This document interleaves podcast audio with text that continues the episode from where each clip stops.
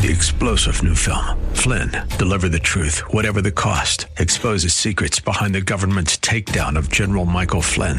Flynn knew what the intel world had been up to. He ordered the first audit of the use of contractors. This set off alarm bells. He told the truth. He was the most dangerous person for Donald Trump to hire. They had to get rid of Flynn. Flynn, deliver the truth, whatever the cost. Available now. Watch it today. Go to salemnow.com. Salemnow.com.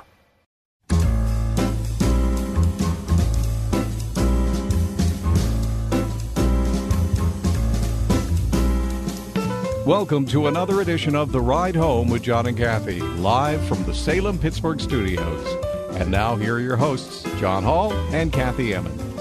Okay, so you're you're off the workforce for an extended amount of time. Maybe a year, two, three, whatever, right? Maybe you decided you were going to stay home and have kids. Yeah. Or maybe you decided you were tired of the Corporate grind. and you were going to move to Australia and be a ski instructor. Yeah. Uh, But then that kind of fell apart, and then you came back into the corporate grind again. So you pass your resume around, right? You put it out there today electronically, LinkedIn and whatnot. You sit down for that first face to face job interview after that absence, and they say, Where have you been? Does that make a difference? It doesn't make nearly as much difference now as it would have 10 years ago. Says who? Article in the Wall Street Journal today uh, by Sue Shellenbarger. Love her. Don't you love Sue? Employers are rushing to interview applicants with resume gaps as long as two years, according to a recent study of more than 36,000 applications by the resume writing service Resume Go. Nope. This is a marked change from a decade ago. So, this is what they're talking about. Um, well, let me give you an example of a person. Yeah. Okay. This is uh, Noah Kane. He's 32 years old, lives in Baltimore, Maryland. Okay. Um, he made an idealistic choice to join an environmental nonprofit company as soon as he graduated from college. That was his first job. Mm-hmm. And he made Okay? $2.10 And an that hour Mm-hmm. exactly what happened, though he was promoted twice. to 240 an hour. Right. But he was working so many hours. And finally, after two years, he was worn out. with this. He said, I'm so done. I I, can't even away." pay my rent. So he took a career break. Hmm. He did odd jobs while he taught himself to code oh. and he built a freelance portfolio. Oh. Yeah. After about a year, he landed an entry level job as a web designer and developer. I mean, really like bottom rung. Yeah. But since then, he's been promoted twice at a company called Duckpin, which is a digital marketing agency in Towson, Maryland. And now he's the director of marketing and strategy. Excellent. So he found his way back in. So he did a thing, realized that it was a bad fit for him. He couldn't afford to work at the environmental nonprofit, took a break, kind of reimagined mm-hmm, himself. Mm-hmm.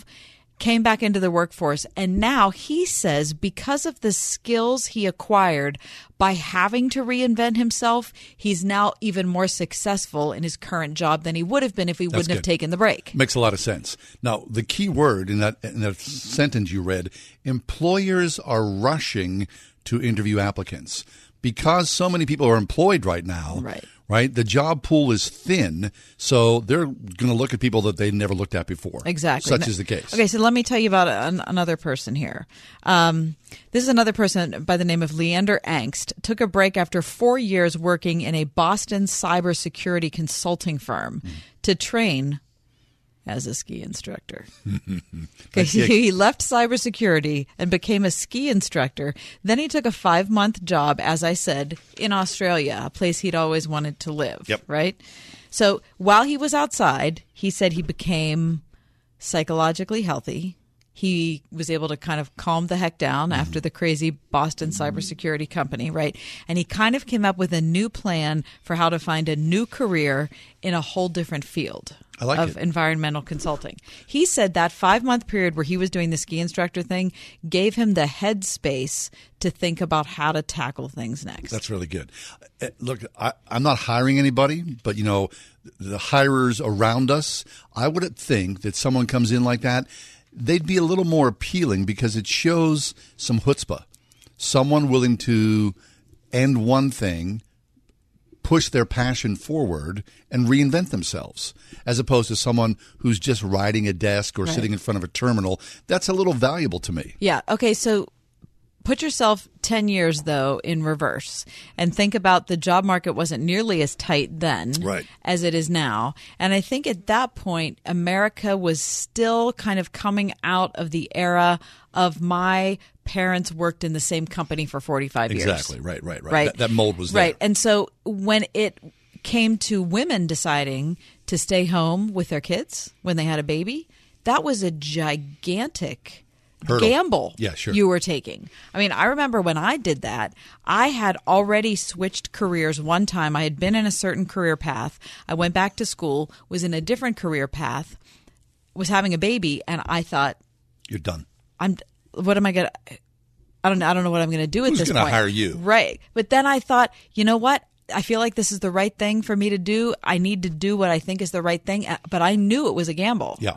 If that was happening today, I don't think I would see it as nearly that big of a gamble I because agree. of statistics like this. Yeah.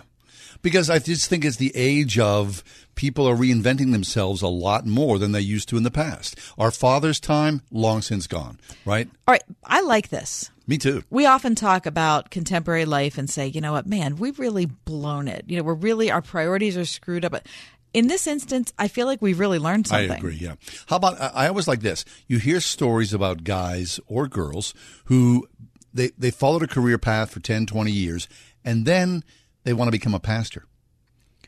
Right? What is that? We know a couple people like we that. Mm-hmm. sure do. They have stopped. They've stepped out of corporate America and said, "I'm going to go and follow the Lord, and I'm going to go to seminary, and I'm going to preach and teach." See, That's gutsy. It is gutsy, but I really like it because you one of the problems in whatever career path you, you get in is tunnel vision is you only consider the opportunities and the strategies that are right around you and mm. everyone who's right around you has the same ideas for thoughts and strategies and so you never get out of your thing Or you get locked into your paycheck, and you think, Well, "I've got a mortgage. I've got three kids, my wife. There, everyone's depending upon me. I can't step Right, away because that's got to keep That's going." true, but I mean, as far as ideas, if if you're with all the people that you work with who are in your industry and you all think the same things and consider the same options, Yeah.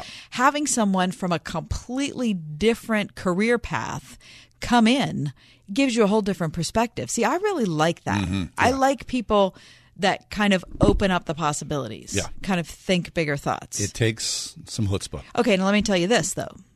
I talked to someone here at the station who handles a lot of hiring. Mm-hmm. And I said, hey, you know, this is an article in the Wall Street Journal just asking your personal viewpoint. You hire a lot of people. How would you look at this? He said, I'd be happy to hire someone who had a two year gap in their resume, but I wouldn't be the first employer. Stop. Yeah, I wouldn't be the first stop. So if someone Oh. he wouldn't he doesn't want to be the first person he doesn't want to be the the first foray back into the workforce after the 2-year gap. Because he thinks that's a gamble? I think he thinks it's a gamble. I think from his perspective, he says, well, if I look back and see someone took a couple years off to do this and that, I think that's fine. But I would rather see that they already have another job that Mm-hmm. they've proven themselves in so that I'm not taking that big of a risk. Because that person could appear flighty, right? Or right, there's a risk, a right, gamble. right. So he wants Right. to see a little bit of what have you done for the workforce lately so that I can see that you've proved yourself and now I'm willing to Yeah, jump yeah, in. Yeah.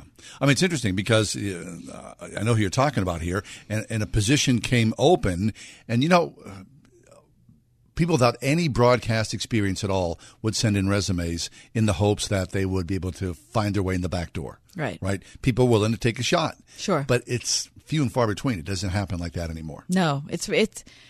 I mean, it it's tough. It really is tough right now. But I'm excited because I think this gives all of us a more dynamic possibility for Mm-hmm. how we look in our workplace. What makes you happy?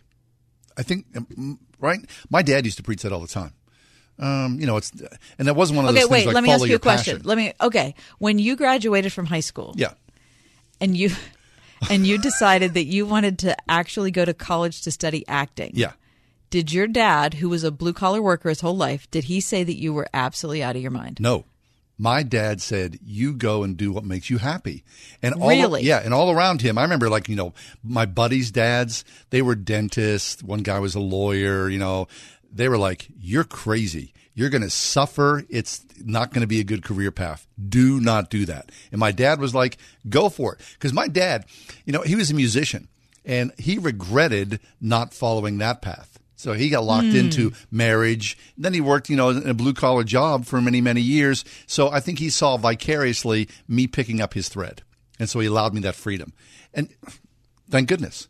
Because a lot of guys that I knew who were actors, their parents were like, oh, this is the worst. Horrible. Don't do that. I like the idea of it. Uh, you know, the idea of following your passion? Right. It's I a know. long life. It's a long I life. know, it Who is a wants to get life. sucked into a cubicle? I tell my guys like that. Don't die in the cubicle. Right. And think about this.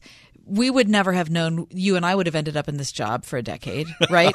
but we couldn't have ever done this job if we wouldn't have That's had exactly all the other jobs we'd had that were in very different sectors Right. of I the mean, economy. don't you think- incredibly diverse section? all jobs lead to something else. And if you're so inclined and if you're passionate and engaged and you are always trying to work that road ahead, then you're just going to be a better person for one thing, a better employee for another, and who knows what God has in store for you to open those doors down the road. So it's the perfect time to take a risk. I think so. Yep. Okay, we'll take a break. Taking a risk. Speaking of that, we're going to the White House in a few minutes. Greg Clugston joins us. Usually it's a Monday as we start off the week, but it's a Tuesday visit to the White House straight ahead. The ride home with John and Kathy here on Word FM, WPIT Radio. Don't be at a disadvantage when it comes to your Medicare coverage. Open enrollment ends December 7th, and you have some important decisions to make today. Medicare's confusing. Todd Marley and the experts at Marley Financial know you have questions and they have the answers you're looking for. Before you lock in for another year, are you sure you're getting the best coverage possible? Visit marleyfg.com and find out for yourself. Do you hold pat for another year? Has your Advantage plan changed terms on you? What premiums are going up next year and by how much? Should you switch your Part D prescription plan or drop it altogether? Don't go it alone. Let Marley Financial steer you to a comprehensive solution that lets you access any hospital or doctor you want. A plan that focuses not just on cost, but on quality, with lower deductibles and copays that are little to none. So why get stuck paying thousands in out of pocket expenses? Call 724 884 1496 or visit marleyfg.com today. That's marleyfg.com. 101.5 WORD. Dr. Michael Youssef. Today, the gospel of Jesus Christ as the only way for salvation from the judgment that is to come has been replaced by the gospel of tolerance and by the gospel of political correctness. Even some of the elect today have opted for entertainment instead of the preaching of the Word of God. Passionately proclaiming uncompromised truth here on Leading the Way. Tomorrow morning at 6:30 on 101.5 WORD. At Extreme Car and Truck in Bridgeville, find extreme accessories for all your dirty jobs like hauling landscape supplies. Protect your vehicle with spray on bed liners, tonneau covers, WeatherTech floor liners, and more. Say goodbye to dirt and grime inside and out with extreme detailing. Plus, lift kits, electronics, and remote starters. Always a favorite. Extreme Car and Truck in Bridgeville for the extreme in all of us. At extremetruck.net. When wet weather is on the way, keep it dry inside with J&D waterproofing. Water seepage and a sinking foundation can cause major structural damage if left untreated. Joe Belanti and the team at J&D Waterproofing have the experience to correct your water problem with over 72 years in the industry. Call the Tri-State's premier waterproofing company now at 1-800-VERY-DRY for a free estimate and big savings on all waterproofing services for a limited time. J&D Waterproofing, 1-800-VERY-DRY. Train up children in the way they should go, and when they are old, they will not depart from it. Visit PittsburghChristianSchools.net to discover godly teachers and great classmates near you. That's PittsburghChristianSchools.net. PittsburghChristianSchools.net. I love the joy that children bring to the office. Good dental habits begin early with Dr. Megan Stock. I like creating those good, positive first experiences. My mommy is a really good dentist, and she'll take good care of you. Visit StockFamilyDentistry.com. You have my word on it.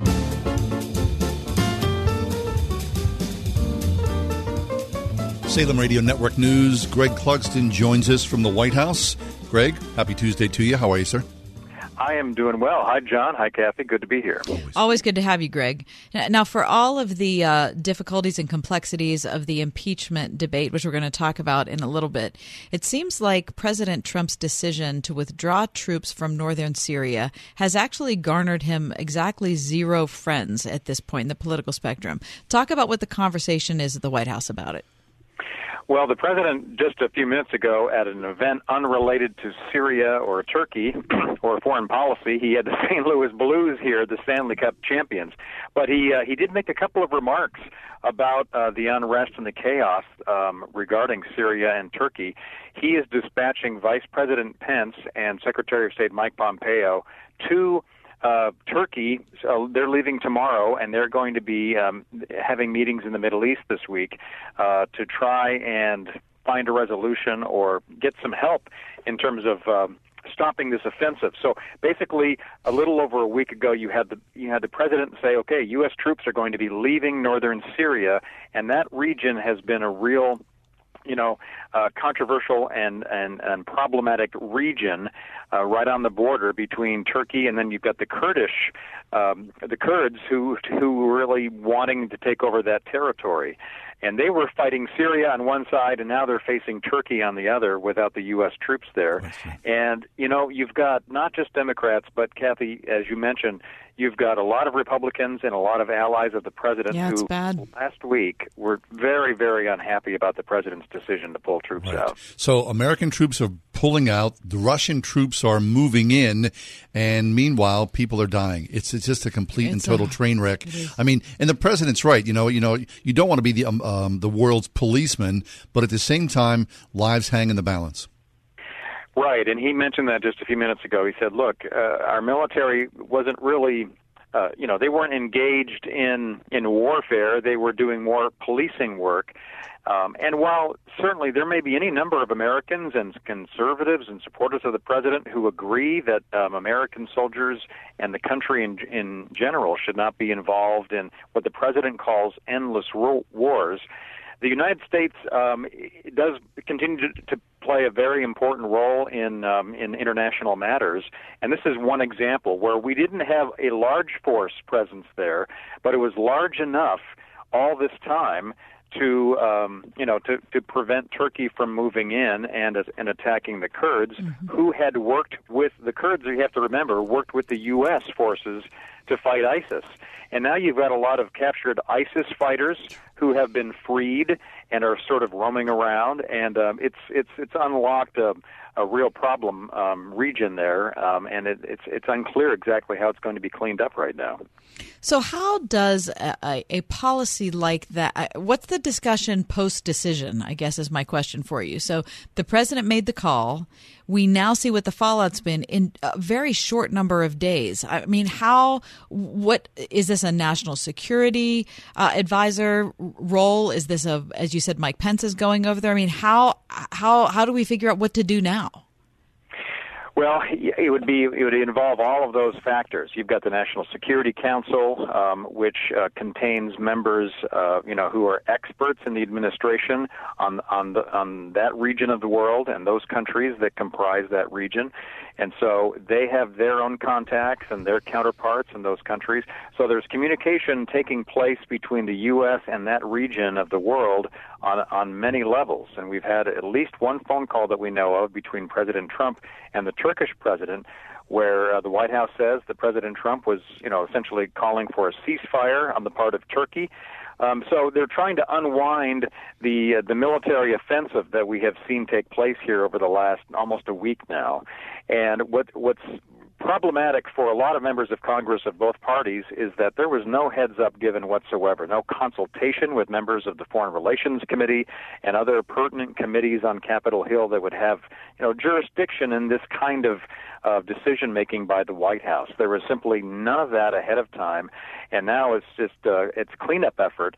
And you've got, as we've already mentioned, the Vice President and the Secretary of State heading over there, uh, leaving tomorrow. Right. I mean, the fam- the president famously says that he makes a lot of decisions based upon gut feelings. I wonder if he's second guessing himself now. But uh, Well, and there are a lot of people, John, that are are doing that second guessing, if not the president himself. You're right. SRN News White House correspondent Greg Clugston is with us. So, Greg, uh, let's talk about the president in a little more deeper detail. The Democrats are deeply organized and energized to push impeachment hearings now. Where are we? Because uh, we understand there are hearings that have been going on behind closed doors. Yeah, hearings have begun, and uh, we've got, um, and there are a number of depositions that are, are going to be taking, and these are several hours long hearings that are not public. They are behind closed doors on Capitol Hill.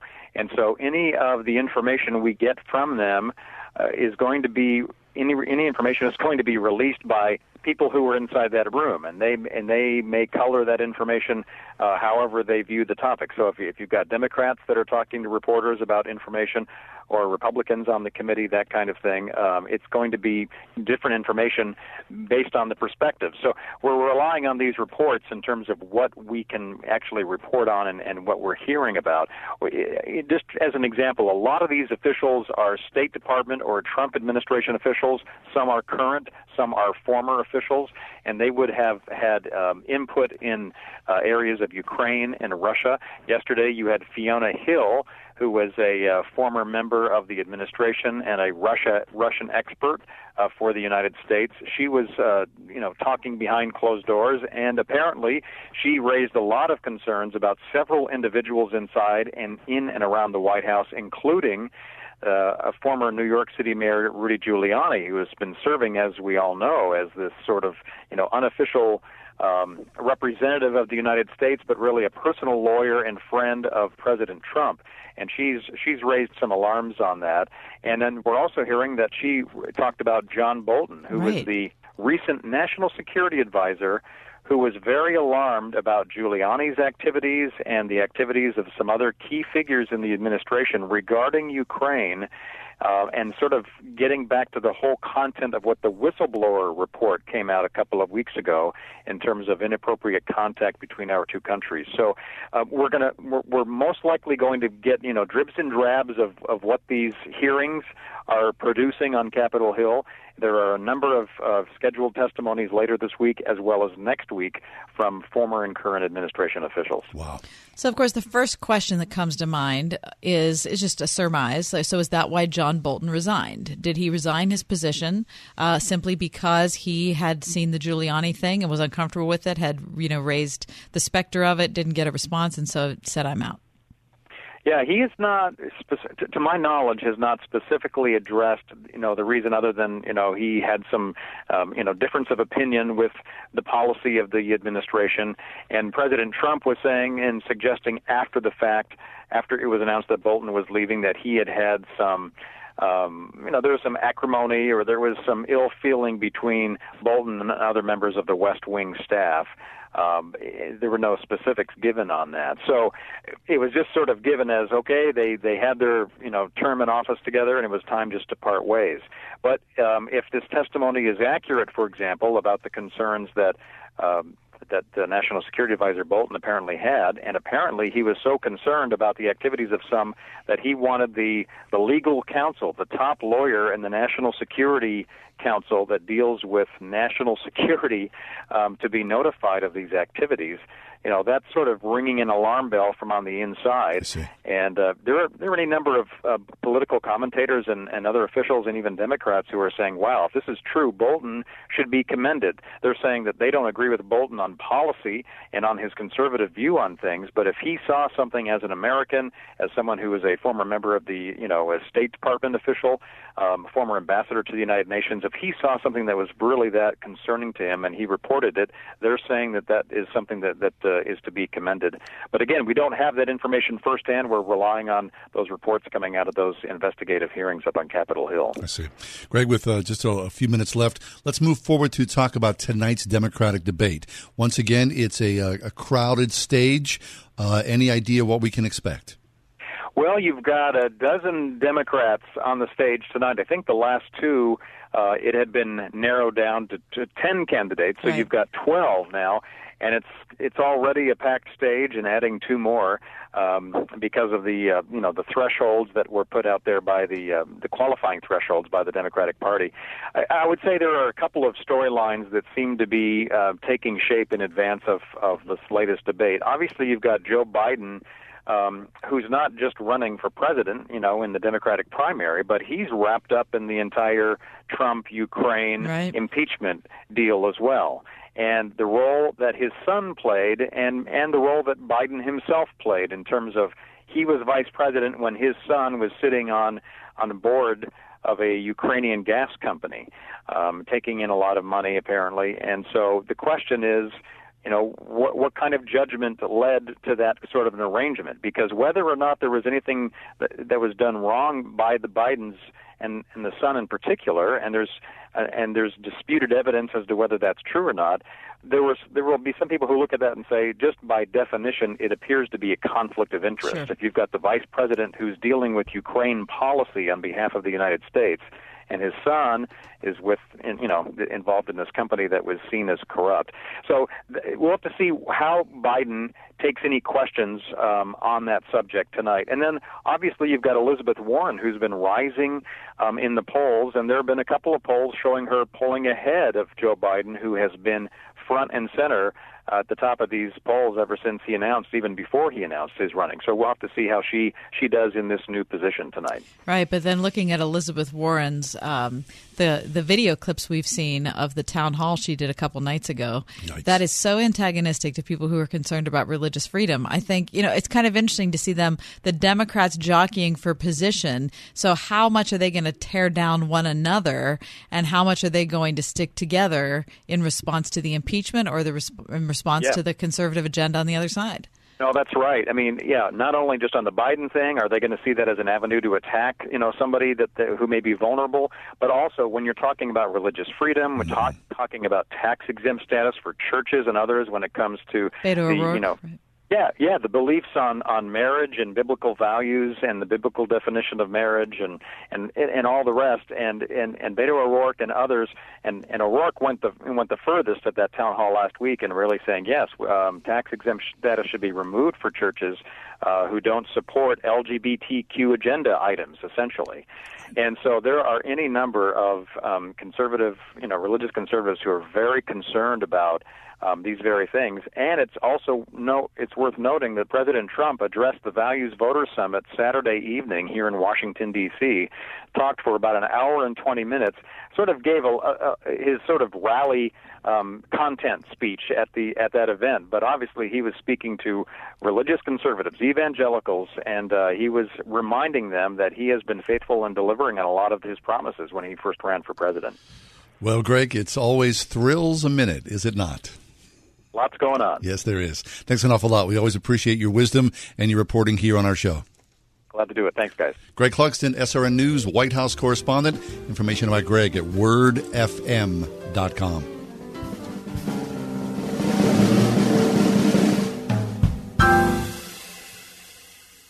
Hi, this is Dennis Prager, and again, the Prager Store has put together something new. They have compiled every male female hour since 2010. We've had topics and calls about marriage, kids, dating, intimacy, fidelity, the truths about what a woman needs, what a man needs. Also includes every segment with my friend and relationship expert, Alison Armstrong. I've done this segment for years. Now you can listen to all of them dating back to 2010. These hours have literally saved marriages. I wish I could read to you all the emails I have received and what people tell me at every speech. The couple will come over with a smile and thank me for what the male female hour has done for their marriage. Or even gotten people to get married to begin with. For a limited time, the complete collection 10 years of the male female hour, 50% off. Available on flash drives or as a download, go to PragerStore.com. At the Original Mattress Factory, we don't chase trends. We focus on one thing quality. We only use the highest quality materials to build our mattresses and box springs, and we put all of our products through the ringer, testing new designs and materials at our test center in Cleveland, Ohio. If a new feature or technology doesn't offer a true benefit, we don't put it in our products. At the Original Mattress Factory, our focus is on what makes a great mattress, not a great markup. Visit originalmattress.com to learn more. At the Original Mattress Factory, our mattresses and box springs aren't just American made, they're hometown made. Our products are hand built one at a time in local factories using only the highest quality materials.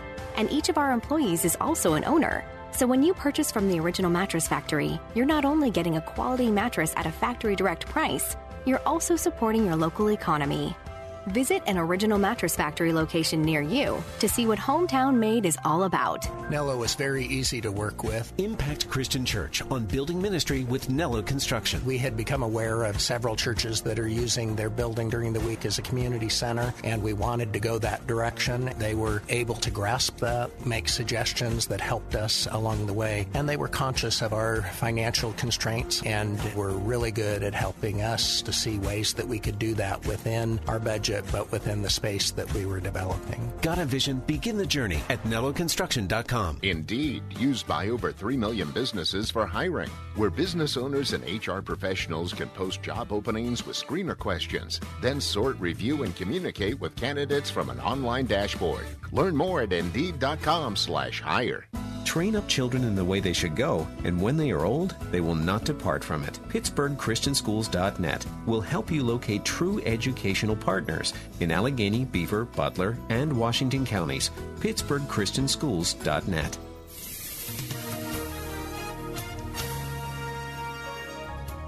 This evening will be pleasant by October standards. Later on tonight, it'll turn cloudy, followed by rain beginning toward daybreak. Well, it will be 53. Rain through the morning, otherwise, it'll be cloudy, brisk, and chillier tomorrow. We start the day in the low to mid 50s and fall to the high 40s by the end of the day. Blustery and colder tomorrow night, clouds and a shower with a low 42. Stray early shower Thursday, otherwise cloudy, windy, and chilly with a high near 50. With the AccuWeather forecast, I'm Frank Strait.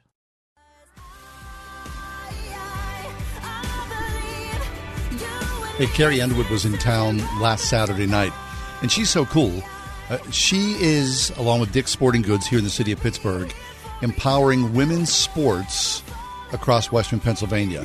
Uh, Armstrong School District, Fort Cherry, Riverside, Slippery Rock, and Burroughs High School, they all received $20,000 checks from Dick's and the Carrie Underwood Foundation for student athletes.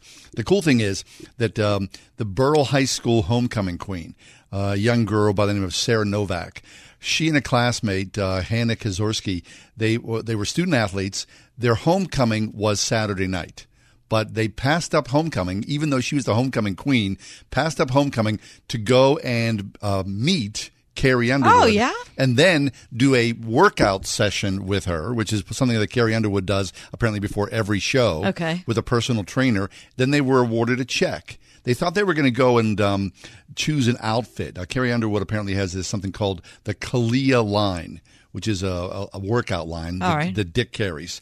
They were able to do that, but then they were surprised by this check, and even more so surprised by meeting Carrie Underwood.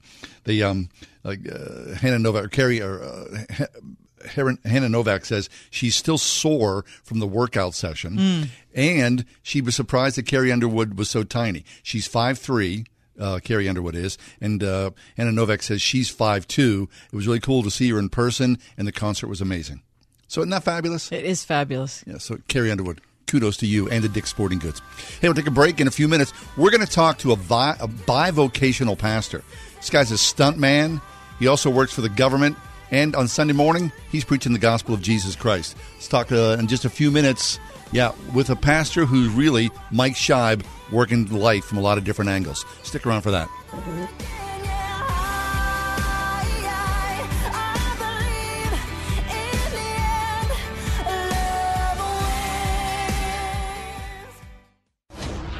One hundred one point five WORD. In many parts of the world, China, Africa, India, Southeast Asia, people have never heard, have never heard the name of Jesus. Even if they have, many lack the resources to learn about it. Word FM has teamed with the Bible League to send God's Word to the world. $5 will send a Bible now. $100 will send 20. Give now at wordfm.com, keyword Bibles, or call 1 800 Yes Word. Oh, wow! It can't be. Oh, yes, yes, yes! Oh, where have you been? If you snore, the first time you use mute can be quite an experience. I can breathe! I can breathe! Snoring can happen when your nose is blocked, forcing you to breathe through your mouth. Mute is a comfortable nasal breathing device designed to increase airflow through the nose by gently opening the airways. Thanks to Mute, you get all the air you need through your nose and not your mouth, which means less snoring and more chance of sleep. Oh, that's the best night I've had in years. In trials, 75% of couples reported a reduction in snoring when using Mute. Available at Walgreens, CVS, Rite Aid, and other fine stores. To find your local store or for more information, go to mutesnoring.com. Mute. Breathe more, snore less, sleep better. What's happened to my son? We raised him in the church and he went to youth group. He's not acting like himself, and this morning I found drugs in his room. I can't tell my pastor or my friends. They'll think I'm a bad parent. Is this my fault? I'm so ashamed and don't know where to turn. There is hope. For over 50 years, Western Pennsylvania Adult and Teen Challenge has been helping families to find answers to their loved one's drug addiction. Call 412 849 3224 or visit PAATC.org, bringing wholeness to the hopeless. What you want is awesome new flooring at a great price. What you don't want is to spend hours at a showroom looking for it. With at home flooring, you won't have to. At home flooring is where awesome happens. And their family's been bringing awesome straight into Pittsburgh homes with top quality hardwood, tile, carpet, and vinyl for over 50 years with their free shop at home experience, along with great selection and professional installation. So forget the showroom and schedule a little bit of awesome instead. Visit athomeflooringpgh.com. We're surrounded by noise, bombarded by information, messages struggling to get attention. So many ways to reach customers. Your message needs to cut through and stand out. For the resources and know how to make it all work, there's Salem Surround. Get started with a free evaluation of your digital presence and some great ideas to increase your online visibility and revenue. Learn more at surroundpittsburgh.com. Surroundpittsburgh.com, connecting you with new customers.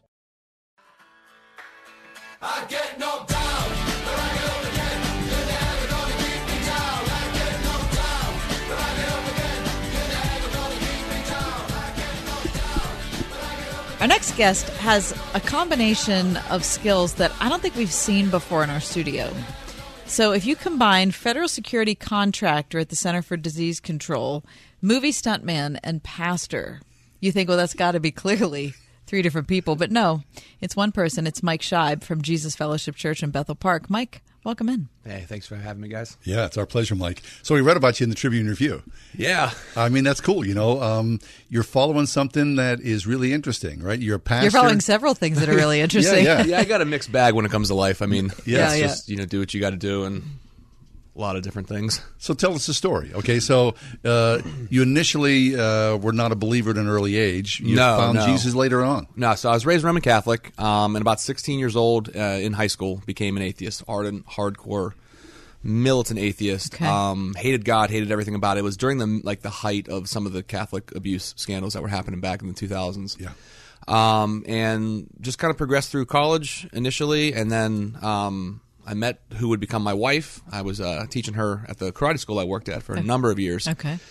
And her dad was pretty instrumental. She introduced me to his name was Tony Catania. He's the pastor of the church uh, initially, and he challenged me, and and it was dynamic to hear him speak. And I had never heard anything kind of like the gospel that was being presented. Yeah. So, long story short, he uh, was used instrumentally in, in in the Lord saving me, and then obviously you know I got the wife out of the deal Right. too. So that was a great Two for one. That was great for me. Yeah, yeah. Um, and then he passed away three years ago from prostate cancer. He had uh, actually from the moment I met him, he had been diagnosed with stage four cancer. So I never knew him in like a healthy kind of state. Is that right? But man, the grace of God and, and probably a little bit of his stubborn will, he uh, he battled through that. And um, when he passed away last in uh, it was 2016 August August 2016, um, I was installed as the lead pastor. I'd been kind of in an associate role, assisting him with stuff uh, for years prior to that. Had you gone to seminary? No, I had not gone to seminary. I actually did an eight year like internship with him, and he mentored me through stuff, uh, how to interpret the scriptures, how to study, how to preach, how to you know counsel with people. Um, and he went through that whole process with me. And then the church was kind of already in this state of like they knew me. They, you know, when the transition happened, it wasn't a big shock. I mean, he was obviously sick for for several years, and then when he did pass, it just kind of it was it was a very smooth uh, transition. Thankfully, Good for you. Wow. Okay, so then, right? You're you're a young married guy. You've got this karate thing you've been doing. Mhm, yeah, I've been training for years. Right. You found your way into stunt work in the movies. Now, there's a lot of things that are being shot in and around the city of Pittsburgh. Right. How'd you unlock that door? Well, uh, through no effort of my own, actually. It was uh, completely providentially through other people just setting things up for us. So uh, it was in 2016, I think, beginning of the year 2016. I was doing a uh, work for a buddy of mine on a, a horror film, actually up in Newcastle, some asylum that's up there. Now, what do you mean you were doing work? Uh, I was I was working on the movie, and I had been doing some special effects with him. This is uh, the gentleman in the article named Steve Tolin has a local studio here. He does a lot of movie special effects, theater special effects, all that I kind of stuff. So I had been working with him and uh, some associates of his on this short, and a guy at the shop was like, "Hey, man, there's a meet and greet for one of the TV shows here, the stunt crew. You should go down and talk to people, introduce yourself. You know, you got the martial arts background." I was like. Oh man, sure. That sounds like the, the worst thing ever to go and talk to people. I don't, I don't, I don't, I don't really like that. But I was like, I'll go, I'll go. I'll get my wife. We'll go down. Uh, it's a meet and greet. What's the worst that could happen, right? So after working two overnights uh, at night for this film, because it's a horror film, so it has to be at night. I'm exhausted. I'm driving down 79, slapping myself in the face to stay awake. And we roll up to 31st Street Studios at like 8 in the morning, and there's guys out there practicing with their weapons and No. warming up. And I'm like, this is not a meet and greet. This is an audition. I'm like exhausted. My wife actually brought our son, who was two at the time, because we're like, oh, we'll be in and out 30 minutes, you know, no problem. So I got a two year old in line with all these other people, like 80 other people auditioning for this show. And I'm like, what am I doing here? What am I doing here? So like hours go by and it's like 11 o'clock. And we're like, we have to get some food for my son. Like, he, Right. I, I just drove straight through. and, You know, I'm starving. And we go up to the front of the line. We're like, hey guys, you know, we have to withdraw our names. We have to pull ourselves. We got to take care of the kid, you know, all that stuff. I'm like, oh, why don't you go, just go now? I was like, well, I wish I would have known that before. I'd have jumped, jumped right to the end of the line. Um, but so we go up, and we actually, my wife and I auditioned together. You know, we we did this little scene they had us improvise. My son's cracking up as he's watching us fight and go through this choreography. And the guy comes up to me afterwards. He's like, "Why aren't you doing this professionally?" I, was like, I didn't know you could do this stuff professionally. Nice. Um, and then from that point on, we started working that summer. I worked several episodes on that show. It was it was fantastic. It was kind of like the the bridge into everything. So you were doing what on the show? You were a stunt double? I was not doubling anyone. I was what's uh, called utility stunts. So it's basically whatever we need. If you need a guy to fight, you fight. If you need a guy to just dress up in a costume and, and fall to the ground, you dress up in that you know role. It's it's, it's very broad. I see. Broad, broad category. So what's that like? I mean, you're doing some things that have some degree of difficulty or danger. I mean, when you sign a, a piece of paper, are you wavering away your life? Uh, I mean, there is a lot of injuries recently in the stunt community. Um, a couple people have died, serious injuries. Uh, one uh, lady, she just lost an arm in a motorcycle accident with a camera. I mean, there's a lot of danger, and it's inherent in the nature of that business. It's why they're bringing in someone and paying them so well to put their body and potentially life on the line. Um, but what I did was marginally pretty safe. I mean, it was like a lot of fight choreography because that's my background with martial arts, um, and and and a lot of more basic stuff. I mean, it was I, I don't want to say I was really not in danger, but it was much to a much lesser degree than some of these guys who are doing high falls or fire burns Okay. or you know explosive stuff like that. Right. Well, it's shocking to be on a movie set, isn't it? Because it's a whole other world. Oh, it is. It is crazy. I mean, the food is amazing. I Yes. mean, I'm all about eating, so I gotta, I gotta Mhm. plug that. But uh, it's just a different world because everyone's like the hustle and bustle, and it's like, Focus. hurry up and wait, hurry up and wait, hurry up and wait, and then we need you to be on like this, Mhm. and it's like. Okay, I mean, uh, I'll do the 64 beat fight choreography that we just did. I'll, I wasn't ready, but I'll go now. Like, let's do it. Yeah. Um, so you kind of have to be able to react really quick, and it's an interesting dynamic just because of the amount of people that are there and from all walks of life. Exactly. I mean, you've got people who went to film school. You've got people who are working EMS. You know, they're they're there for like the safety factor. You've got uh, extras coming in. You've got everybody. Just it's just a mass of humanity. Yeah, and so there's you as a pastor. What's that like? I mean, Oh. uh, I mean, is there an opportunity to share? Absolutely, absolutely. I mean, when we were doing the training, we were training every day in the summer of 2016. And as soon as like the guys who were we were working with found out I was a pastor, all of the like the, the the attention was like, oh, I guess we gotta watch how we talk. I guess we gotta do this. I Right, guess we right. gotta do that. Mike wouldn't do this. And it's just like, guys, I'm a guy. First off, just chill. Okay. Um, but it does. It's interesting once you start developing those relationships with people, and they can see in you the grace of God at work, and they can see in you the gospel having effect.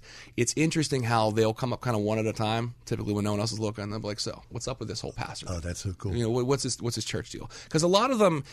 A lot of people, and this is not just specifically the, the movie industry, it's just in general, like they've been burned by people who call themselves Christians. They've been burned by the church. I mean, you lived it. Yeah, and and and and having someone who can has been there and has walked through that, and you're able to kind of talk them through some of the the past traumas even of stuff. Um, it's pretty cool because then they get to see the actual gospel at work. You know, Romans one says it's the power of God unto Mhm. salvation, and there is power there when we can can express that to people what God has done for us. And it takes Christianity out of the headlines, right? People think they know what uh, Christianity is by reading Vox or Slate or Mhm. something like that. It's there's no connection there at all. it puts a different it puts a face on it right so when they read it uh, read an article I mean, it's just oh those christians you Right, know right. this but when i was talking to this one guy who grew up in a very uh, religious home but a not a great home life. And it, able to put a face on that that's different than what he is used to experiencing it, it, it kind of you can see a little bit of a crack form in that Mhm. person like okay well maybe not everyone is this way not everyone is what i think of as a christian so it's a good opportunity and but i mean that's in every field and every walk of life we're sure. called to you know to minister that gospel to whoever we're, we're around We're talking to federal security contractor, movie stuntman, and pastor Mike Scheib. All right, Mike. So if you are um, mapping out your life when you're 18 years old, could you possibly have imagined that this is where you would end up? I comment on this almost every time we do the Lord's table at church that if I was looking at myself 10 years ago, 20 years ago, I would never have envisioned myself leading a service at a church about to take communion. Especially at like 18 when I was at like the height of Yeah. like my antagonism towards God. Um, it no, I, I I've stopped trying to make plans. Like everyone's like, "What's your five year plan? What's your ten year plan?" I, I don't know. I, I don't know because every time I try to plan something, it's like it God blows off. it up. Yeah, it's in a different direction. I'm like, well, that was that was fun to think about that for about five minutes. right now, here I am. It's completely different. Yeah. So what about this federal security contractor? Tell us about that. So yeah, a buddy of mine several years ago started working uh, in different contract security things, um, and he had kind of reached out like, "Hey, you should do this." And I was like, oh, "I can't do that right now." And you know, a bunch of excuses. I, I probably should have followed him up on that then, but then you know, plans would have been completely different. Um, but about a year ago, I went to the did the, the training in the class to get your license. Uh, it's called Act 235, so you can carry firearms and stuff for work. Um, did all that training and started with him, and it's actually it's local in the South Hills, uh, tucked back into South Park, and so it's like it's like ten minutes from where I live, which is an awesome job. But it is uh, it's a lot easier to do pastoral stuff, like because I was doing like HVAC contracting and, and electrical Sure. work and everything, and like you know carrying furnaces up and down stairs and loading vans really takes a toll on you. Sure, uh, you get tired a lot. Uh, and when you're working like ten hour days, especially in the summer when it's it's man, it's like brutal, and I'm exhausted. So I, I, I opted for something that was a little bit less intense on the body, and it turned out to be a perfect blessing because the way the shifts line up and all that stuff, I, am available to study. I'm available to meet with people for pastoral counseling or just studying stuff and like that. I'm able to prep my sermons, and more importantly, I'm able to be with my family at home. I'm not mm-hmm. exhausted, and then still trying to go out. Right. Okay. But what you're talking about is being bivocational, Yes. right? Yes. And this is the case in a lot of people that work in a lot of churches is that the church is too small or doesn't have the financial capacity to be able to support somebody full time or to support a bunch of people full time. Mhm. And so these people have to go, go out and, you know, do multiple things. They hustle, like right. you're doing. Right. So uh, talk about that a little bit. I mean, it's hard to like bifurcate your brain, right? Because you, it's hard to, are, are you working, do you have to work hard on being present in the exact thing you're in? Because you could also be thinking about the Yes. other two things you do. Yeah, so uh, you have to be able to compartmentalize your brain, which um, thankfully I'm. Uh, I guess I'm pretty good at. I can kind of shut my brain off in this and think about what I need to think about, and then go back and pick up right where I was, you know, elsewhere. Um, but the decision for us to be bivocational is is pretty much how we have done a, a, a different model of church. Um, as leadership and everything, as we got together when this transition occurred back in 2016, we were committed that I am able to work and provide for my family so that the church doesn't need to pay me to do that. I mean, I receive a housing stipend and everything, and it's a great blessing. Um, but our mission at Jesus Fellowship is to impact the community with the gospel as effectively as we can. And the way that we found to do that is we can direct funds that would otherwise go to me or other full time staff, and we can send it out through our missionaries. We can send it out to the community. Nice. Um, we have no full time staff. We have a, a base giving rate of 35% of whatever comes in. We're giving back out to international or to local missionaries. Mm. Um, we want to give as generously as God has given to us in salvation, which, you know, obviously we can't give like God can because He's God and He's infinite and everything. But we want to do as best as we can. Our goal long term is to get that up to 50% from 35 to 50. Wonderful. Um, and that's just this model works for us. I mean, not every church can do that. I mean, we are a smaller church, so we don't have the issues of a, you know, a 200, 500 member church that would require full time. Big overhead, staff. right. Yeah, yeah, we don't have that. Right. Pastor Mike Schaub's with us. Mike, uh, seconds left. Talk about your church, when, where you meet, all that. Great. So we are a gospel centered church. We want the gospel to influence every aspect of the believer's life and practice. Um, we meet Sunday mornings at 10 a.m. in Bethel Park. You can find us on uh, Facebook, Jesus Fellowship, or uh, jfchurch.com. Um, we run about an hour and a half service. We go through books of the Bible. Right now, we're going through a series verse by verse in the book of Jonah called Scandalous Grace, and that's been a blast. I've been enjoying that. Um, but I mean, we're in the community. We've been actually been there for 30 years. My father-in-law set us up in a in a, in a good way. So Wow. uh, I want to thank God for him doing that and, and what you. we can do through Yeah. the community. Outstanding. Mike, you sound like you're having a good time. Yeah, it's a blast. I, Good. Stick with it. I appreciate it, guys. Our pleasure. Hey, Mike Scheib, Pastor Mike Scheib. We'll post information about Mike on our Facebook page. Really good. Take a break, come right back. Uh, we got lots more ahead, so stick around. It's the uh, Ride Home with John and Kathy.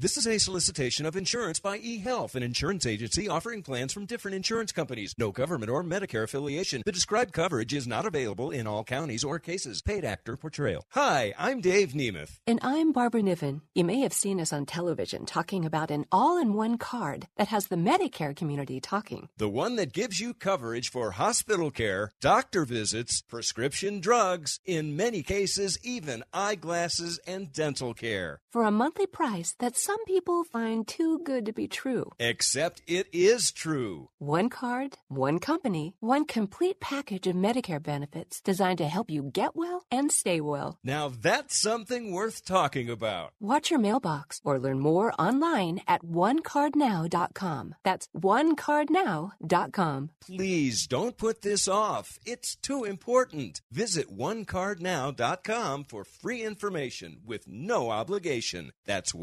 onecardnow.com. The Forevermark Diamond Tribute Collection.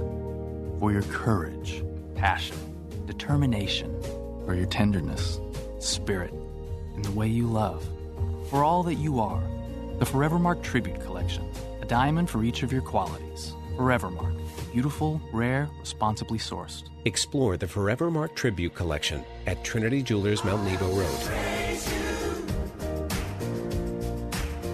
Visit TrinityJewelers.com.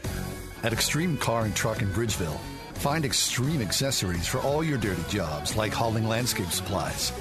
Protect your vehicle with spray on bed liners, tonneau covers, WeatherTech floor liners, and more. Say goodbye to dirt and grime inside and out with extreme detailing. Plus, lift kits, electronics, and remote starters. Always a favorite. Extreme Car and Truck in Bridgeville. For the extreme in all of us. At extremetruck.net. Hi, I'm Jay Farner, CEO of Quicken Loans. 30% of Americans who are planning home improvements of $5,000 or more will pay for those renovations with a high interest credit card. That may not be a great idea. A better idea may be to take cash out of your home with a Quicken Loans 30 year fixed rate mortgage. The rate today on our 30 year fixed rate mortgage is 3.99%, APR 4.08%. Call us today at 800 Quicken or go to rocketmortgage.com. Rate subject to change. Pay 1.25% fee to receive this discounted rate. Call for cost information and conditions. Equal housing lender. License in all 50 states. NMLS number 3030. This is Brad Marshall, General Manager of Word FM. If you're a senior or associate pastor, we have a seat for you and your spouse at our annual Pastor Appreciation Luncheon. Join us October 22nd at the Hilton Garden Inn at South Point and enjoy great food, warm fellowship, and a fantastic message from Unlimited Grace founder Bryan Chapell. There's no charge. It's just our way of saying thank you for all you do. Reserve your complimentary tickets now at wordfm.com.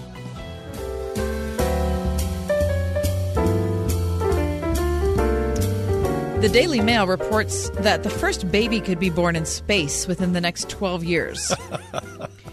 Dr. Egbert Edelbroek founder and chief executive of SpaceBorn United, who is a whack job, said that the company is designing missions where pregnant women can give birth in orbit. Mm, sounds like a really easy Now, listen, process. listen, the aim isn't currently for the whole pregnancy to take place in space, John, but just the 24 to 36 hour mission just so that you could be in labor and deliver in orbit. Wait, wait, wait. So someone is nine months pregnant. Yep. They put a spacesuit on.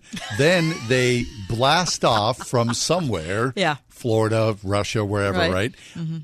I would worry about the G forces on the baby Mhm. as you're being launched from the launch pad. I'd worry about the whole thing.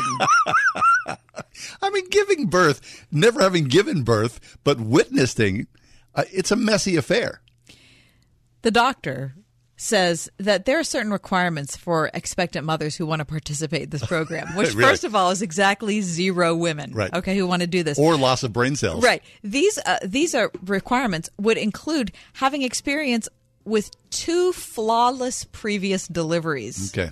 And a high natural radiation resistance. Oh, great. I mean, it's not just like a, this is just basically a PR He stunt. Is an absolute nut. But you could claim to say, I, my baby's the first baby born in outer Who space. Who gives a care? People would people no, would like jump on abso- Absolutely not. This is absolutely so. First of all, no one's ever had a flawless delivery, and I Right. don't think there is a high natural radiation resistance. I don't think that's a thing. I, I think that's a thing that Dr. Egbert Edelbroek like invented in his head. that. Well, Like somewhere down the line, right?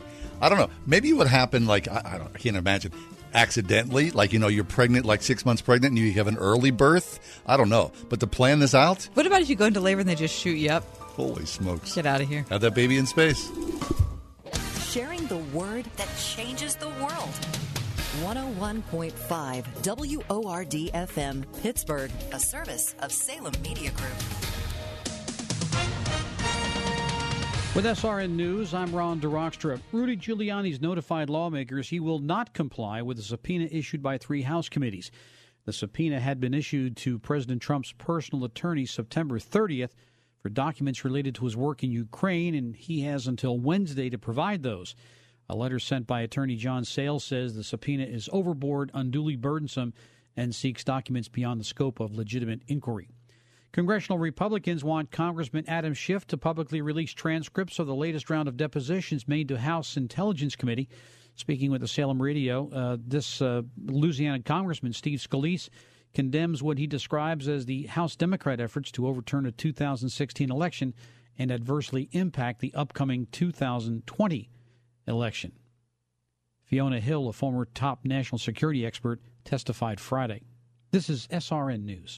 The Ride Home with John and Kathy, driven by Colussy Chevrolet, serving the Pittsburgh area for over 100 years. Hi, it's Michael with Bible League. Can I give you an update on Stand With Them, our campaign with Word FM to send God's Word to heart hungry, persecuted believers? I've told you about Ahmed, the 14 year old refugee in the Middle East. You remember he was primed to be a suicide bomber, but he's now a Christian, almost beaten to death by extremists, but he is leading young jihadists to Christ and they need Bibles. And Katsu in China, beaten and jailed many times, but he led his interrogator to Christ, and together they've witnessed hundreds of conversions recent months. They need the Bible there in China. I know your heart breaks for Christians who suffer severe persecution. You know, many of these are new to the faith. They need the hope of God's Word. So, with deep gratitude, we say thank you for your outpouring of support. We have a goal of sending Bibles to 5,000 persecuted believers, and time is drawing short. $5 sends a Bible, $50 sends 10, every gift matched.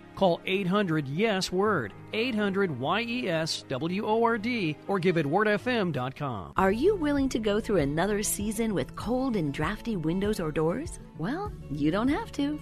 Pella has a great sale going on right now. Get $150 off windows and $500 off doors, or 48 months no interest, energy efficiency, noise control. Plus, we are certified best for kids. Our warranties are the best in the business, and expert installation too. It's Pella on sale right now. Call 888 78 Pella, PellaPittsburgh.com. What are you doing to enhance your marriage? Take that initiative just to get away and to spend time with each other. Family Life's Weekend to Remember.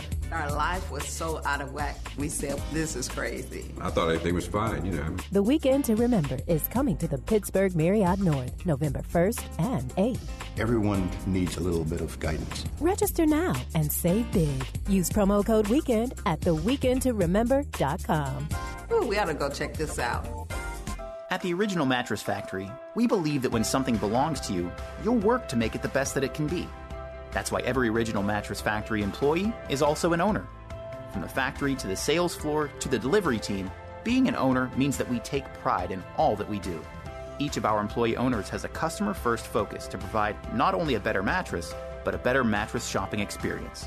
Visit a location near you or go to originalmattress.com to see the Original Mattress Factory difference for yourself. Camping in the great outdoors can be a lot of fun, but it's not the most conducive environment for your next retreat. Antiochian Village offers the best of both worlds with 300 acres of beautiful woodlands near historic Ligonier, plus all the technology and connectivity you need to make your retreat a success. With 100 hotel style guest rooms, 18 meeting rooms, and several outstanding full service dining menus, 10,000 guests every year can't be wrong. Antiochian Village. Book now at antiochianvillage.org.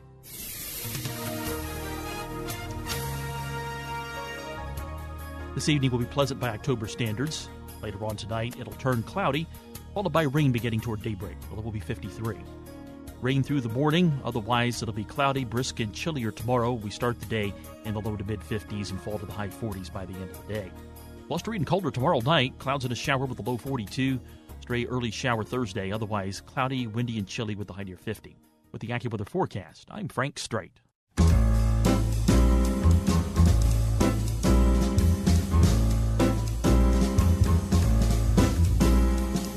Welcome to another edition of The Ride Home with John and Kathy, live from the Salem Pittsburgh studios. And now, here are your hosts, John Hall and Kathy Emmons. Remember when you were a kid and you would get your report card, right? You'd bring it home. There was that long march. I mean, I, I did that. Yeah. They were handed out at the end of school, at, at, you know, the end of day. Right. And then you'd had that manila, they were inside of like a manila envelope. You'd walk home. I tried to delay it as much as possible. Listen, if you could delay it forever at some points, Yeah. then that was Mm, yeah. clearly what you would try to do. My, my parents were sort of preoccupied because there were seven of us. Right. They didn't even so know your name, let alone how you were doing in school. a lot of times they would just kind of just go right by, Mhm. and then I'd say at one you know point because they had to sign it on the back. Did your parents do that? Yes. I Right? forgot about the sign. They had to sign it, and then Mhm. you had to turn it back in. Right. Mike, how did you feel about your report card? We did. Well, first off, my parents didn't have to sign it. Thank God. They didn't sign it. No, they didn't have to, and uh, it came in the mail. Oh. Oh. So a little high tech. Yeah. So if I had a bad grade, I I made sure to make it to that mailbox before my parents did. Why? What did you try to do? I'd hide it from them. Uh. Hide it. Yeah. Of course Oh, I the did. mailman. He just missed us that day. Yeah. No mail today. Yeah, No I don't mail. know what happened, Mom. Okay, so now there's a you know brand new high tech thing where the grades are coming via Listen, portals. I have this app on my phone called Power School. Yeah. And so whenever my daughter gets a grade for anything from like the 10 point quiz she took today Mm-hmm. or the homework she turned in or the midterm or whatever it is, there. I get an alert on my phone. Right. Oh, that's I get a notification that says, "Hey, your daughter's grade is now blah in blah." Right. I mean, I know way more than I ever cared to know. You don't wanna know. Listen, but I am in the minority because when I talk to other parents at school functions or kind of para school functions, they are into it. They are completely invested in how their kid is doing That's all the time. Listen, I can't get over it. Wait, hold on, hold on. So they, is it every subject they everything. send you? Everything. Okay, so like Are you a- kidding? on my phone. So when my kid was in high school and his social studies report was like late, I was the one who was anxious about Right, it. that, okay, so that's the problem we're having. Okay, I'm glad you brought that up. There's a, an article about this in the Wall Street Journal today by uh, Julie Jargon, which is a cool name. Anyway, she said that the problem with this is exactly what you said that when parents detect a problem, it becomes the parent's problem, not the kid's problem. So before the parent knew about it, if the kid failed a class, or not a class, but failed a test, they were going to have to figure out how to make it up so that they didn't have to suffer the angst that Mike felt when he was trying to hide Right. or intercept his report card So- from the mailman. So they don't even send it to the kid; they just send it to the parent. Right. And so now the parent is the one who has to figure out what to do about it. That's pathetic. So then you're writing your kid, hey, did you turn in that social studies report? Because I know it's overdue and I've been thinking about it for the past five days. Get on the Now, ball. meanwhile, when you were a kid, your parents never knew there was a social studies project. Right? No. As Sebastian Maniscalco says, my dad didn't even know where the school was. well, my dad knew where the school was because he would go visit the nuns. All right, so making there- sure things were okay. So there's this woman um, whose story is told in this article in the Wall Street Journal. Her name is Magna Pissenyi, and she's a management consultant in Detroit. And this is you want to hear this? yeah. She says, The challenge for me as a parent is to control myself so that I can allow my kids to develop into adults on their own. Yeah. This real time grade tracking doesn't help with that at all. It suddenly raised the stakes like, quote, my kid isn't going to get into college because he got a B on this test. Now, she actually remembers seeing a low grade pop up on her phone, like, you know, all my uh, kids' work does. And she said that it told her that her older son had gotten a poor grade on a test last year.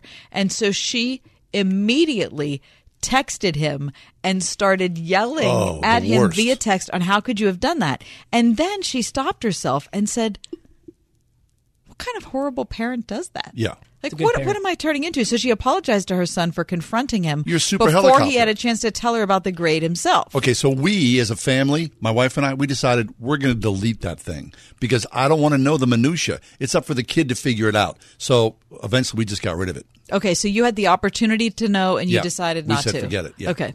What did you do? So basically, I just have the app and it shows up, and I just don't pay attention to it. That's good. Right. Like it just doesn't. It's too much to bear. Your kid's got to grow up at some point, right? Right. You're either going to do it or you're not. And you, you don't need me to nag you about one more thing. Not only that, you'd think they'd send it to the student instead of the parent. Right, Say, but "Hey, they're Yeah, right. not. Okay, That's so again, that's like that. It's inducing even more of the helicopter parent Right. thing that people Mm-hmm, are already doing. Okay, listen to this dude. Wade Etheridge, profiled in the Wall Street Journal, private wealth advisor in Greenfield, Indiana. He said access to real time grades was a great way for him to stay on top of his kids' academic performance. Okay? He has a daughter in high school, but now that his son is a freshman in college, Wade is freaking out because the college doesn't tell him Right. how his son is doing. Because once your kid reaches legal age, 18, you're no you're no longer part of that conversation. Colleges aren't doing that. Right. But because Wade has been so fully Oh, invested in his kid's life up to this point, now that his kid's at college, he's freaking out. Oh my gosh, because he's out of the loop. He's like, listen, I have to know how my kid is No, doing. you and the don't. school's like, we're not like we're not telling you how your kid is doing. So then he has to go to his son and he say, You have to tell me how you're doing. Well now his son's mad because his son said, I never told you I never agreed for the school to tell you when I was in tenth grade how I was doing. So I'm certainly not going to tell you now. Right. So you just got to grow up, the parent as well as the child. The parent the, and Right. kid relationship has to be the one that decides how this works, not the school and the app. So I think we've really like buttressed our way into what should have been a family Right. decision. So the last sentence of the article, uh, quote, I don't think you can instill motivation in kids through fear or intimidation. Well, Don Hall might disagree with that. yeah, I'm sure. Because there was both of that in, in my house. For sure. Stan Yeah. felt the same way. Fear and intimidation was a great motivator now. not to get a D or an F. Yeah. All right. So, Baseline. look, what's the answer? The answer is to communicate well with your kids, right? But you have to figure out how to step it back. Yeah. Like, we're crazy people. The way we're parenting kids right now, I think it's a little too much. It is a little too much. Okay, we're going to take a break. Uh, I'm really looking forward to this next segment. We're going to talk about silence. Silence as a means of worship. In our crazy audio overfill, where the washing machine, the refrigerator, the noise of everything bears down on us, what is it like in worship on a Sunday morning when you would disengage from all sound and sit in silence? Make a joyful silence unto the Lord? That's next here on the ride home. Hey, don't be at a disadvantage when it comes to your Medicare coverage. Open enrollment ends December 7th, and you have some important decisions to make today. And we all know Medicare is confusing, but Todd Marley and the experts at Marley Financial know that you have questions and they've got the answers you're looking for. Before you lock in for another year, are you sure you're getting the best coverage possible? Visit marleyfg.com and find out for yourself. Do you hold pat for another year? Has your Advantage plan changed terms on you? What premiums are going up next year and by how much? Should you switch your Part D prescription plan or drop it altogether? Don't go it alone. Let Marley Financial steer you to a comprehensive solution that lets you access any hospital or doctor you want. A plan that focuses not just on cost, but quality, with lower deductibles and copays that are little to none. So why get stuck paying thousands in out of pocket expenses? Call 724 884 1496 or visit marleyfg.com today. That's marleyfg.com. 101.5 WORD. For whom did Christ die? Everyone? Or the elect only? Christians have debated that question for centuries. So, what does Scripture actually say about this debate? Find out in John MacArthur's study called The Doctrines of Grace. He'll help you understand how Christ atoned for sin in this refreshing biblical look at amazing salvation truths. Don't miss Grace to You. Tomorrow morning at 7 on 101.5 WORD. You've all helped build My Pillow into the amazing company that it is today. Now, Mike Lindell, the inventor and CEO of My Pillow, wants to give back to word listeners everywhere. You can get deep discounts on all My Pillow products if you go to mypillow.com right now and click on the new radio listener specials. Now you can get deep discounts on My Pillows, mattress toppers, bed sheets, and so much more. For example, My Pillow is bringing back their popular BOGO offer for all My Pillows. That's right. Buy one My Pillow, get another absolutely free. Remember, all My Pillow products come with a 60-day money-back guarantee and 10-year warranty. It's My Pillow's way of saying thank you for all your support. Just go to mypillow.com, click on the new radio listener specials and get deep discounts on all My Pillow products including the buy one get one free for all My Pillows. Enter promo code WORD or call 800 391 0954 for these great radio specials. That's 800 391 0954 or mypillow.com. Promo code WORD. They're not in it for the money. They don't do it for the fame. It's certainly not about the fringe benefits. No, for a Christian teacher, the real reward is found in the everyday triumphs of a child as they learn not only about their world, but discover their unique place in it. This is how love inspires learning. Visit PittsburghChristianSchools.net. Education for mind and soul. PittsburghChristianSchools.net.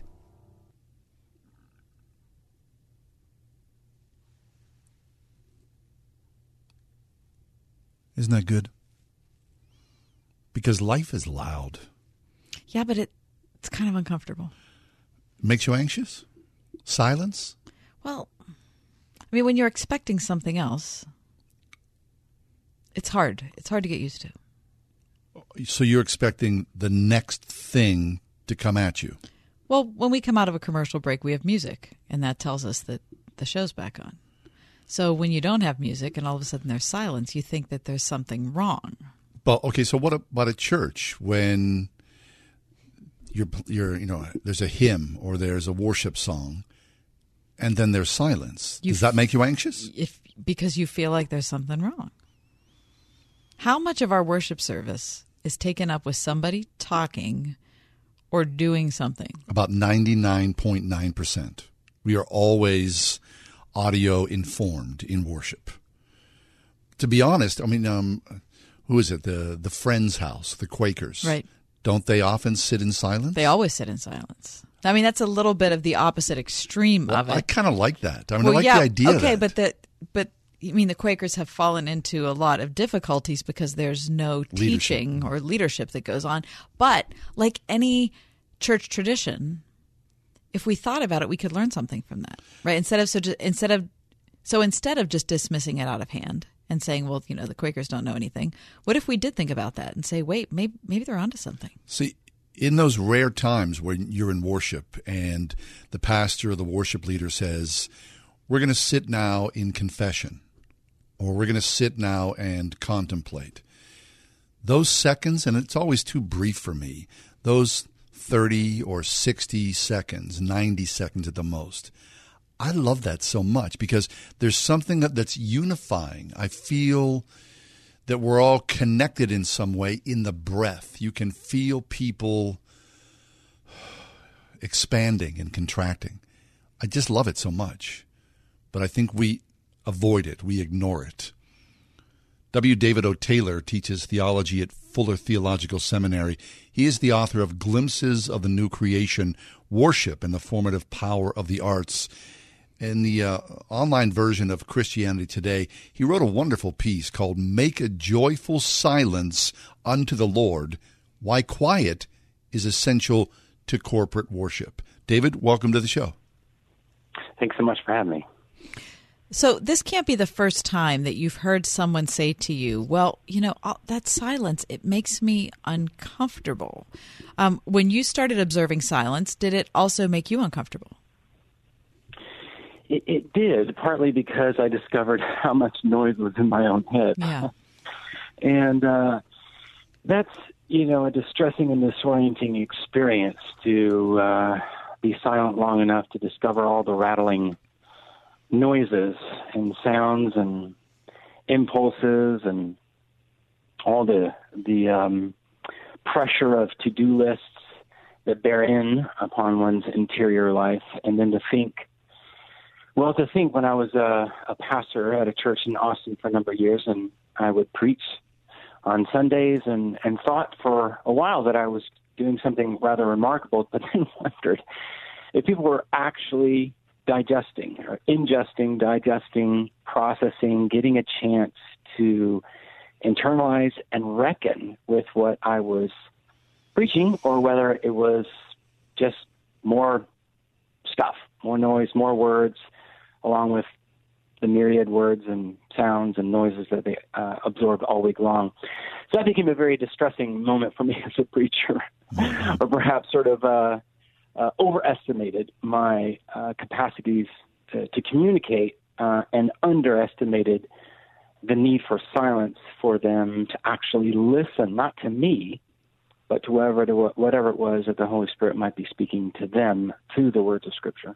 So then, David, in some ways, is silence um, uh, is it a, muscle something that has to be developed. Of course, silence is also scriptural, which you go into deeply in your in your uh, your article. But what about that? The, the, muscle of silence that we all can sort of go along. We can all agree that we're on this path together.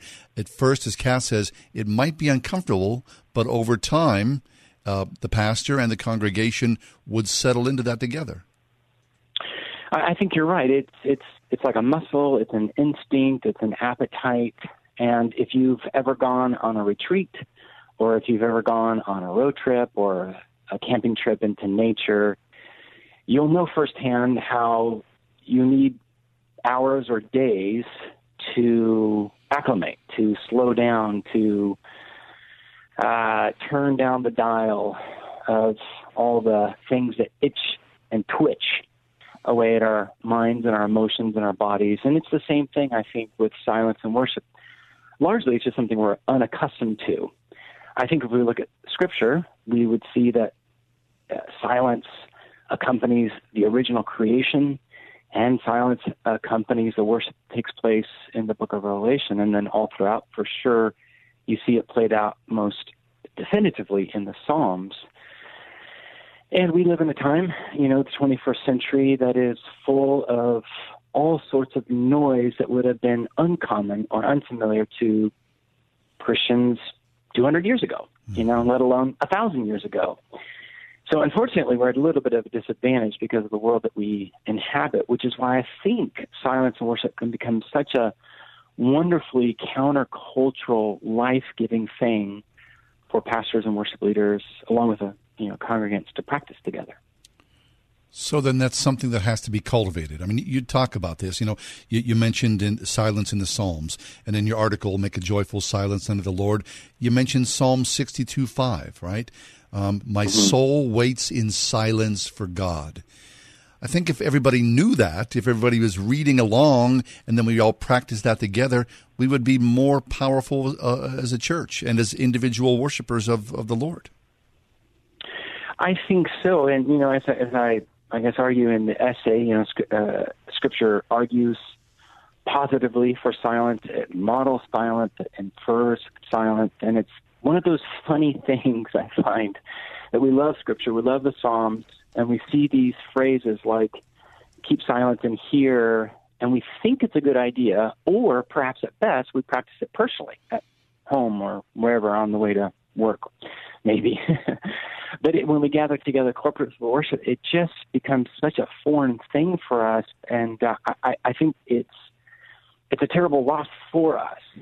Again, as, as I, I write in the essay, if if before we gather to praise and pray and proclaim the good news, God is already speaking, um, then it seems to me that our first duty, uh, responsibility, is to be silent and to, to attune our hearts, our ears to what it is that God might have to speak to us today through His Word that is always speaking in Jesus. Always speaking. And, and you asked the question in the article how exactly should pastors and worship leaders incorporate silence into worship without alienating their congregants? And how might we do it well? And for mm. how long? And then you go on to answer that question. There's biblical. There's a biblical response to that. Yeah. there is. it's one of those funny scriptures. Funny because it just catches us by surprise, and then mostly we don't know what to do with it. It just seems like such an idiosyncratic moment in the book of Revelation, where in Revelation chapter 7, uh, John beholds this mass of people from everywhere standing before the Lamb, and and there's this roar of praise and worship that takes place. And then in chapter 8, verse 1, uh, the seventh seal is opened, and uh, and then this we're told that there was silence in heaven for about half an hour. And we rarely get very specific time markers in the New Testament, but here it is. And it seems to me that you know commentators in the Book of Revelation all somehow agree that whatever else it means, it really is a straightforward indication that there's some kind of 30 minutes of silence, and then there's just a, a, a massive activity that takes place right after it. So we have this, you know, instance which it would be mostly impossible and and and, and uh, incredible for us to do 30 minutes of silence. And as you said, the Quakers might be for the first to try out 30 minutes. So it, that that's too much to try at first for most churches. But that's why I, I try to go on suggest some very concrete things that people could do. Even just 10 seconds might be a way for um, uh, churches and pastors to, to practice silence at, at any point in their worship service. So the first time you did it, what was it like? First time I was receiving silence? No, the first time you did I- it in worship service. Well, I I can say the most recent time. I'm not sure I remember the first time I, I tried it. Um, I can tell you the first time I experienced it was in class when Eugene Peterson uh, was a, a professor at Regent College, and he began with a whole minute of silence. What felt like ten hours of silence. um, made all of us very uncomfortable until we got used to it by week four and five. But uh, two, uh, two weeks ago, I preached at our church, and at the end of the sermon, I paused and invited the uh, congregation to take a minute, and I told them I would take a minute just so they would know exactly how long and wouldn't become worried. And you know, there's the the usual coughing and shuffling and, and and chair scraping and babies making their baby noises. I have no idea how effective it was, but the week prior, uh, another one of the pastors had done it, and the week after me, uh, he did it a third time, and uh, I, I think I think um, our folks uh, enjoyed it, but at the same time, there's still just this frank recognition that it was uncomfortable. So it's kind of both, you know, like we want more of it, but boy, is it uncomfortable. Right. So in your piece, David, you talk about C.S. Lewis, and I mean C.S. Lewis. I, I love his perspective of it. Tell tell us about that, please. Well, in his uh, very imaginative uh, novel, The Screwtape Letters, which is a, a, a kind of exchange of letters between a, a, a chief demon and a lesser demon. Uh, one of the comments that this demon instructor gives to the younger demon is that hell uh, is is wonderfully marked by noise, noise, noise, noise all the time. There's noise, and one of the things that that that hell hates is how heaven is marked by both music and silence. And so the goal is to overwhelm the Christian on earth with noise, that they would never experience or practice or choose to be silent in prayer or silent in worship because that would get them too close to the life that awaited them in heaven. And so I kind of follow from that and say, hey, noise and music, you know, they they they mark the the the worship of heaven as C.S. Lewis describes it. I think the Book of Revelation does as well. And that noise can become not just dehumanizing, but it could have a diabolical, uh, crushing effect on us. I, I love sometimes waking up in the middle of the night, which, as I age, I find I do more and more so. But to lay there at night in, in, in silence, to hear my wife's breath, and Mm. then sometimes in the distance, you hear a train, and uh, you know the uh, the sound of a train sort of draws me back into consciousness. But I mean, when there is no no sound, the least sound, like the breath of your wife or a train in the Mhm. distance, in some ways they become holy highlights and draw me in some way into communion with this. I mean, that's a powerful thing. So the eradication. I mean, I, I love what C.S. Lewis, what you're talking about. You know that noise, uh, hell is noise, and you think about the industrial age of the the crank of the engine, all, constantly, nonstop, nonstop. And if that's hell, oh, heaven help those who are stuck in that perpetual noise machine, because that Mm. truly is hellish. Mm. I agree, and I I guess what I would like to encourage readers, in this case listeners, to remember that the Word of God is living and active, and it really is living and active because God Himself is living and active. And in our gatherings of worship, the Holy Spirit is living and active and present and speaking, not in some abstract way that belongs in a theology book on some shelf, but to us, to the people of God here and now, speaking through our conscience, uh, as Scripture says, speaking through Scripture, speaking through the words that are being prayed and preached, speaking, speaking through our life experiences, wanting to conform us to the image of Christ. And I think silence is this beautiful, albeit hard won gift that we as church leaders can offer our people to have a moment to pull the pieces of their minds, their hearts, their bodies, their lives together, and to see some glimpse of how God is making us whole and holy. And I think that's the gift that silence might offer us in our worship together. Well, that's beautiful. Well, David, thanks so much. We really appreciate the time. I mean, the essay was really wonderful, and your follow up conversation here, really just excellent. Thank you so much. Well, thank you for having me. I appreciate that. Our pleasure. David Taylor, make a joyful silence unto the Lord. He uh, joins us from Fuller Theological Seminary, the author of Glimpses of the New Creation Worship and the Formative Power of the Arts.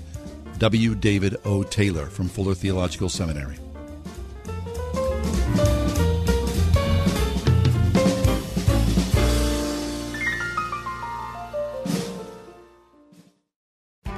Pumpkins, pumpkins, pumpkins, and more pumpkins. Pumpkins are what the Springhouse is thinking about this time of year. Hi, it's me, Marcia from the Springhouse, and we love sharing our farm with you during this beautiful time of year. We've got all kinds of fun planned for you and your family to be able to spend the whole day on our farm. Pumpkin patch hay rides, a petting zoo, giant square bale stack and pipes for sliding, a hay maze and a corn maze, pumpkin picking right out of the field, old time games under a tent up on the hill, and lots more. And when you get hungry, of course, we have great eats inside too, with lots of pumpkin creations pumpkin pie, pumpkin cookies, pumpkin bread, pumpkin custard, and even pumpkin black bean chili. Every October Saturday features a family friendly meal, and October Sundays feature our 4 H hog roast with all the fixins. Plan to spend a memory making day on the farm at the Springhouse in 84 PA. 724 228 3339 or springhousemarket.com. Hi, I'm John Henne from Henne Jewelers. Since 1887, my family has helped people celebrate the most memorable moments in their lives. We are rooted in faith and commit to doing the right thing again and again. We believe in the covenant of marriage and use our To Have and To Hold program to encourage couples as they prepare to spend the rest of their lives together. Please stop into our Shadyside store to learn more or visit hennejewelers.com. Henne Jewelers, your jewelers for life. I find that patients just want to be heard. Stock Family Dentistry, where exceptional dentistry meets compassionate care. That takes time to sit down and listen to what the patient has to say, listen to their past experiences, because that's all important in how I then present treatment to them, formulate a treatment plan for them, and how we move forward with their treatment at our office. My mommy is a really good dentist, and she'll take good care of you. Perry Highway in Wexford at stockfamilydentistry.com. Get away without going far. Lose yourself without being lost. At Antiochian Village near historic Ligonier, 300 acres of pristine woodlands await to refresh and inspire you. With 100 hotel style lodging rooms, 20 meeting rooms, amazing food, and award winning desserts. It's 360 degrees of mountain views bathed in the warmth of Christian hospitality. Book your next church or youth retreat now at antiochianvillage.org. This is Brad Marshall, General Manager of Word FM. If you're a senior or associate pastor, we have a seat for you and your spouse at our annual Pastor Appreciation Luncheon. Join us October 22nd at the Hilton Garden Inn at Southpointe and enjoy great food, warm fellowship, and a fantastic message from Unlimited Grace founder Bryan Chapell. There's no charge, it's just our way of saying thank you for all you do. Reserve your complimentary tickets now at wordfm.com.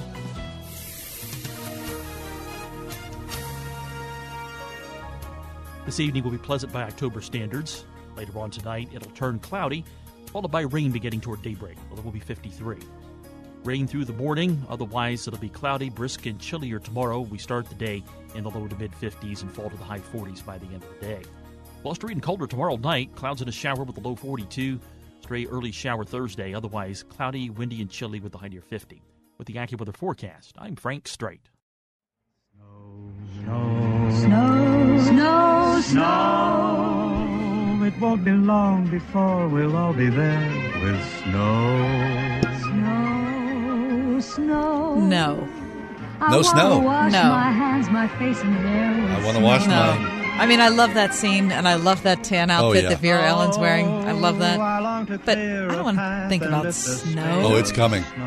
Yeah. Out of here. The calendar puts the start of winter more than two months away, but Scar- Scott Harbaugh from WPXI, Yeah. he predicts the first snowflakes of the year will fly Thursday evening in the Laurel Highlands, specifically in the mountains of Somerset County So depressing. and nearby Preston in West Virginia. Depressing. And how you going to hook up your uh, get your fireplace going tonight? My fireplace. Yeah. I got uh, nothing in there It's why. because it doesn't work. Either does mine. No, I got two fireplaces in the house. Actually, I got three. Show off. Yeah, there's nothing in there. Doesn't matter though because none of them do anything. Nope, they they look pretty though. Yeah, they do look look very pretty. Yeah, okay. So uh, in our family, we do this thing we've been doing since the kids were little. That we around this time of year, we pick the f- each one of us picks a date where we think the first snowfall will come upon us. And it was so inspirational to Mike and I when we heard about this that we thought let's make it into a ride home contest. Okay, good. Okay, so uh, the only rule that we have in our family contest is that it has to be at least a quarter inch of snow. It has to be observable Right. enough. And it has to happen here in Green Tree because I'm sorry to be self centered, but that's where the three of us are. Right. So if you see flurries, you can't say, "Oh, it's you, you know, it's got to be on the ground, right?"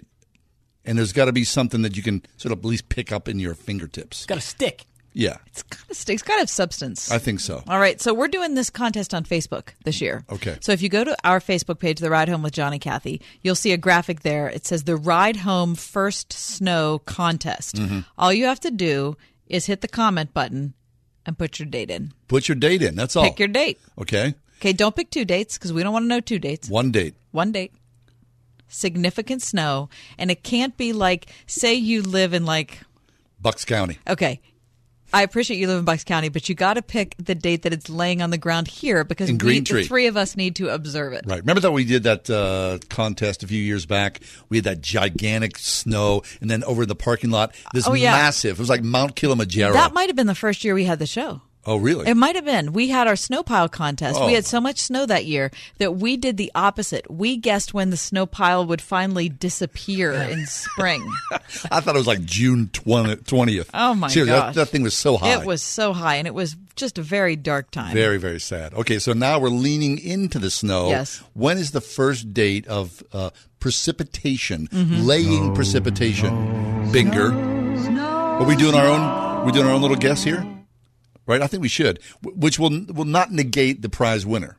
Okay, so pick a date. But, but I don't. But I don't want it to snow. What if I just No, say no, you I'm can't- just? I want it I'm, to snow. No, it's I'm gonna snow. absolving. I mean, when it's when it falls, you'll ha- you'll be happy the first couple No, of I won't. It's gonna happen. It's gonna. You know, it's coming. All right. Okay. You want me to register your votes here? I'm Yes. registering your votes. Okay. I'm going to pick um, November 11th. 11 11. November 11th. Mhm. Okay, I put it in. Mike. Very nice. Uh, Brad Marshall, our general manager, said May 1st. Oh. May 1st. All right, I'm putting it in. I'm putting it in. That's what he said. May I'm putting it in. I 1st. take him very seriously. Okay, he'll win a John and Mike, Kathy water bottle. My vote, November 12th. November 12th. Oh, come on, you're boxing me in here. What do you think this is like? The price is right. Huh? Kath's going to be the 10th. Okay. Wrong. Thank you. All right, I'm I, Sorry. I'm putting mine in. Uh, Okay. I'm saying uh, November, December 25th. December. Oh, December Christmas. to Christmas Day. That's Christmas good. Day snow. Very Feel nice. good about it. All Because it's so far away. Exactly. Yeah, very nice. All right, so find us on Facebook, The Ride Home with John and Kathy. Pick your date. The Ride Home Mhm. First Snow Contest. Okay. Snow, snow, snow. We're going to uh, take a break. When we come back, we're Well, doing why did it go away? I thought we were going out with music I and then thought it went away. No, no, no. We- we have no, to I want to hear more. promo All the next thing. All here. Wait, right. wait, wait, wait, wait, wait, wait. Hold on. Before we, I got to promo the next thing. Oh, because the next thing is awesome. Yeah, because it's not this. We're going to be talking about dead rock and rollers, right? Dead rock and rollers. You don't want to miss that, my friends. Stick around, but then pick your snow date. My hands, my face in the with snow. Snow. 101.5 WORD. On Insight for Living, Chuck Swindoll presents a series designed to deepen our respect for God's glory. To him belongs the glory. To him goes all the credit. To him we give our applause.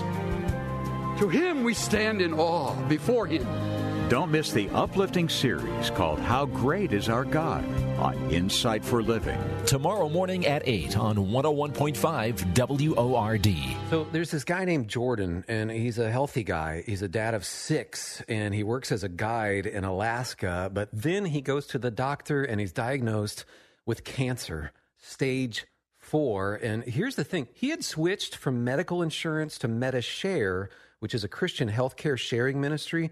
So the question for Jordan and his wife Jenny was, "Is this really going to work?" Our medical bills exceeded $160,000. MediShare members shared all our bills. And it was about more than just the money, too. This is a real community. Medishare is is a family, a group of people that stick with you through the hardest times of your life. I just don't know how I could have done it without Medishare. It's so worth looking into. There's a reason this is growing so fast. If you want to find out more, here's a number for you 844 41 Bible. That's 844 41 Bible. 844 41 Bible. Hey, Grandma and Grandpa. When you retire, will you take me to Disney World? Can we go to a movie? Grandma, can you teach me how to knit? Grandpa, will you throw the baseball around with me?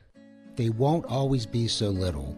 Make sure you plan now so you can start making more memories.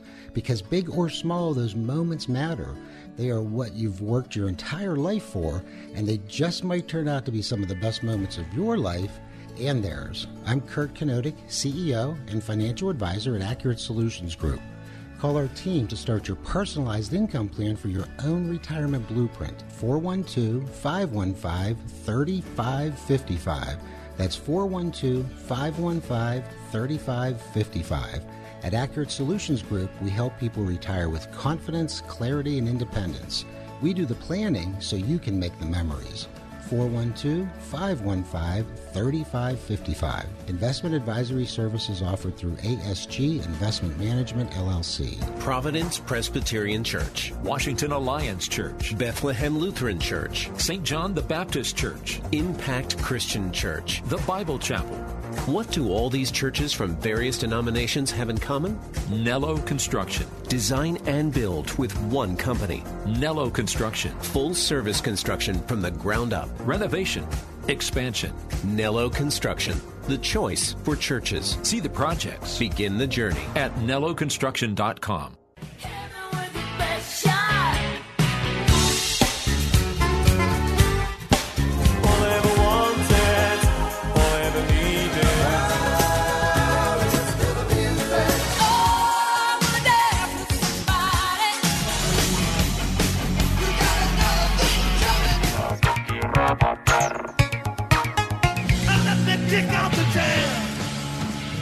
those are some quick clips of the um, Hall of Fame nominees, the Rock and Roll Hall of Fame nominees for this year. They were just released today. Yeah, um, but you know, I was thinking about this because I was reading in today's PG, uh, Scott Mervis, who's the music critic.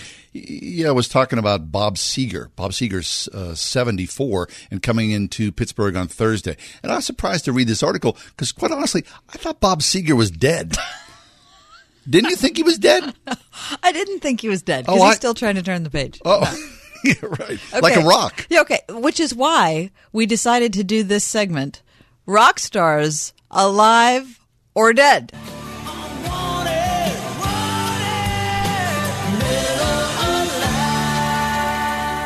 Okay. All right. I mean, you think of what's happened over the last couple of years. I mean, every time you turn around, oh, you know, uh, Prince died, or David Bowie died, or Right, or you know, Rick- Ric Ocasek Right. I mean, right? how- I mean, it's so. This is the, this is the world we're going to live in here for the next I mean, ten or twenty years. The the heroes. Well, I mean, people are dying all the time. It's not just the next 10 or 20 yeah, but you know, I mean, the heroes of our youth, those bad boys. Well, I mean, speak for your own youth. I Well- mean, I think we all have different heroes, Well, right? I guess I you're brought right, up right. I brought up Depeche Mode a couple weeks, a couple minutes ago. Mike never even heard of him. no, he's pr- mispronouncing them. Yeah, I did. Deepish I, I, said- mood. I did Deepak mode. like Tupac. Tupac's dead. I know that. Yeah. Yeah. he's definitely dead. Okay, so we're looking at the uh, the people who have just been nominated today for the class of 2020 in the Rock and Roll Hall of Fame. Yeah. So there are 16 nominees. Well, that's a lot of nominees. How many do they pick? Uh, you mean, know what? what- I don't know how many. what- I don't know if they have a number. I think they just decide who's worthy and who Who isn't. Who chooses? Who's Uh, the, who are the, what's the criteria? I mean, it's not like the the writers for the Baseball Hall of Fame or something like Uh, that. ballots are distributed through a panel of more than 1,000 voters, historians, music industry insiders, and previous inductees. But fans can have an impact. Really? Um, so you can vote to cast a ballot with Google Vote at rockhall.com Yeah. or at the museum itself if you go to Cleveland. Okay. Have you been there to the Rock and Roll Hall No, and I'm really disappointed. Me too. I was thinking of going this weekend. Yeah, oh, this weekend. That's I was. timely. I was really. thinking about it. I was That'd be thinking kind of fun. about it. My kids have gone, but I've not. Okay. So there are 16 nominees. Um, nine are first time ballots, and then another seven have already been nominated but didn't make it in. Oh, can you imagine the So they're the, like- the shame of that? What? There's no shame. Oh It's no, the there'd be Hall a shame. Fame. It'd be a shame. like you No, know, you're not- You think about all the people that are in there, and you're going. Seriously, how do you look at things this way? It's the Hall no, no, no, no. of Fame. Listen, look, every guy or girl who's like, you know, in you know, nominated, massive ego, gigantic rock star ego. Yeah. So then you're nominated and you don't get in, you know you got to be ashamed. No, You you're know not you ashamed. be. You're not Oh, ashamed. You're, listen, you're excited because you're you're a select group, part of the select group already. if I called Bob Seger and said, "Bob, are you ashamed?" He would say, "In the affirmative." no, 'cause he, no, am, because John. he's already in the Rock and Roll Hall of Fame and he is alive. I thought he was dead. Okay. All right. So speaking of alive or dead. Yeah. Okay, so let's talk about some of these people because I- I'm not sure. So we're looking at 16 nominees, nine uh, first time ballot. Okay, Mm-hmm. Okay. so the first one, Christopher, Cross. the notorious. crisscross sailing. No. Christopher Notorious B.I.G. Wallace. I don't know that. no, no, no, he's dead, right? He's dead. Notorious B.I.G. He's dead. I don't know. He is dead. All right. All right. All right. I thought he was dead. Is there a clip? Of the, is there any music? No, no clips. Okay. No, I mean, He's dead. He's dead. Well, we got recordings of the guy when Well, he was I'm still kicking. I mean, I don't know. We're not sure. All right. Okay. Uh, Whitney Houston is also first time ballot. Oh, that's okay, a so poor we Whitney know. Houston. Now we know that's Whitney a Houston. tragedy. We Isn't know it a tragedy? Houston's dead. It shouldn't come back now. No, okay, so Who's that? Uh, Pat Benatar. Pat Benatar hit Pat- with your best shot. She's still kicking. Yeah, she. I mean, fire away. Oh yeah. Uh, were you a fan? Well, yes, because Hit me with Love is a battlefield. I like. She's just you know Love is a battlefield is one of my favorite rock songs. really. Yes. I don't know that at all.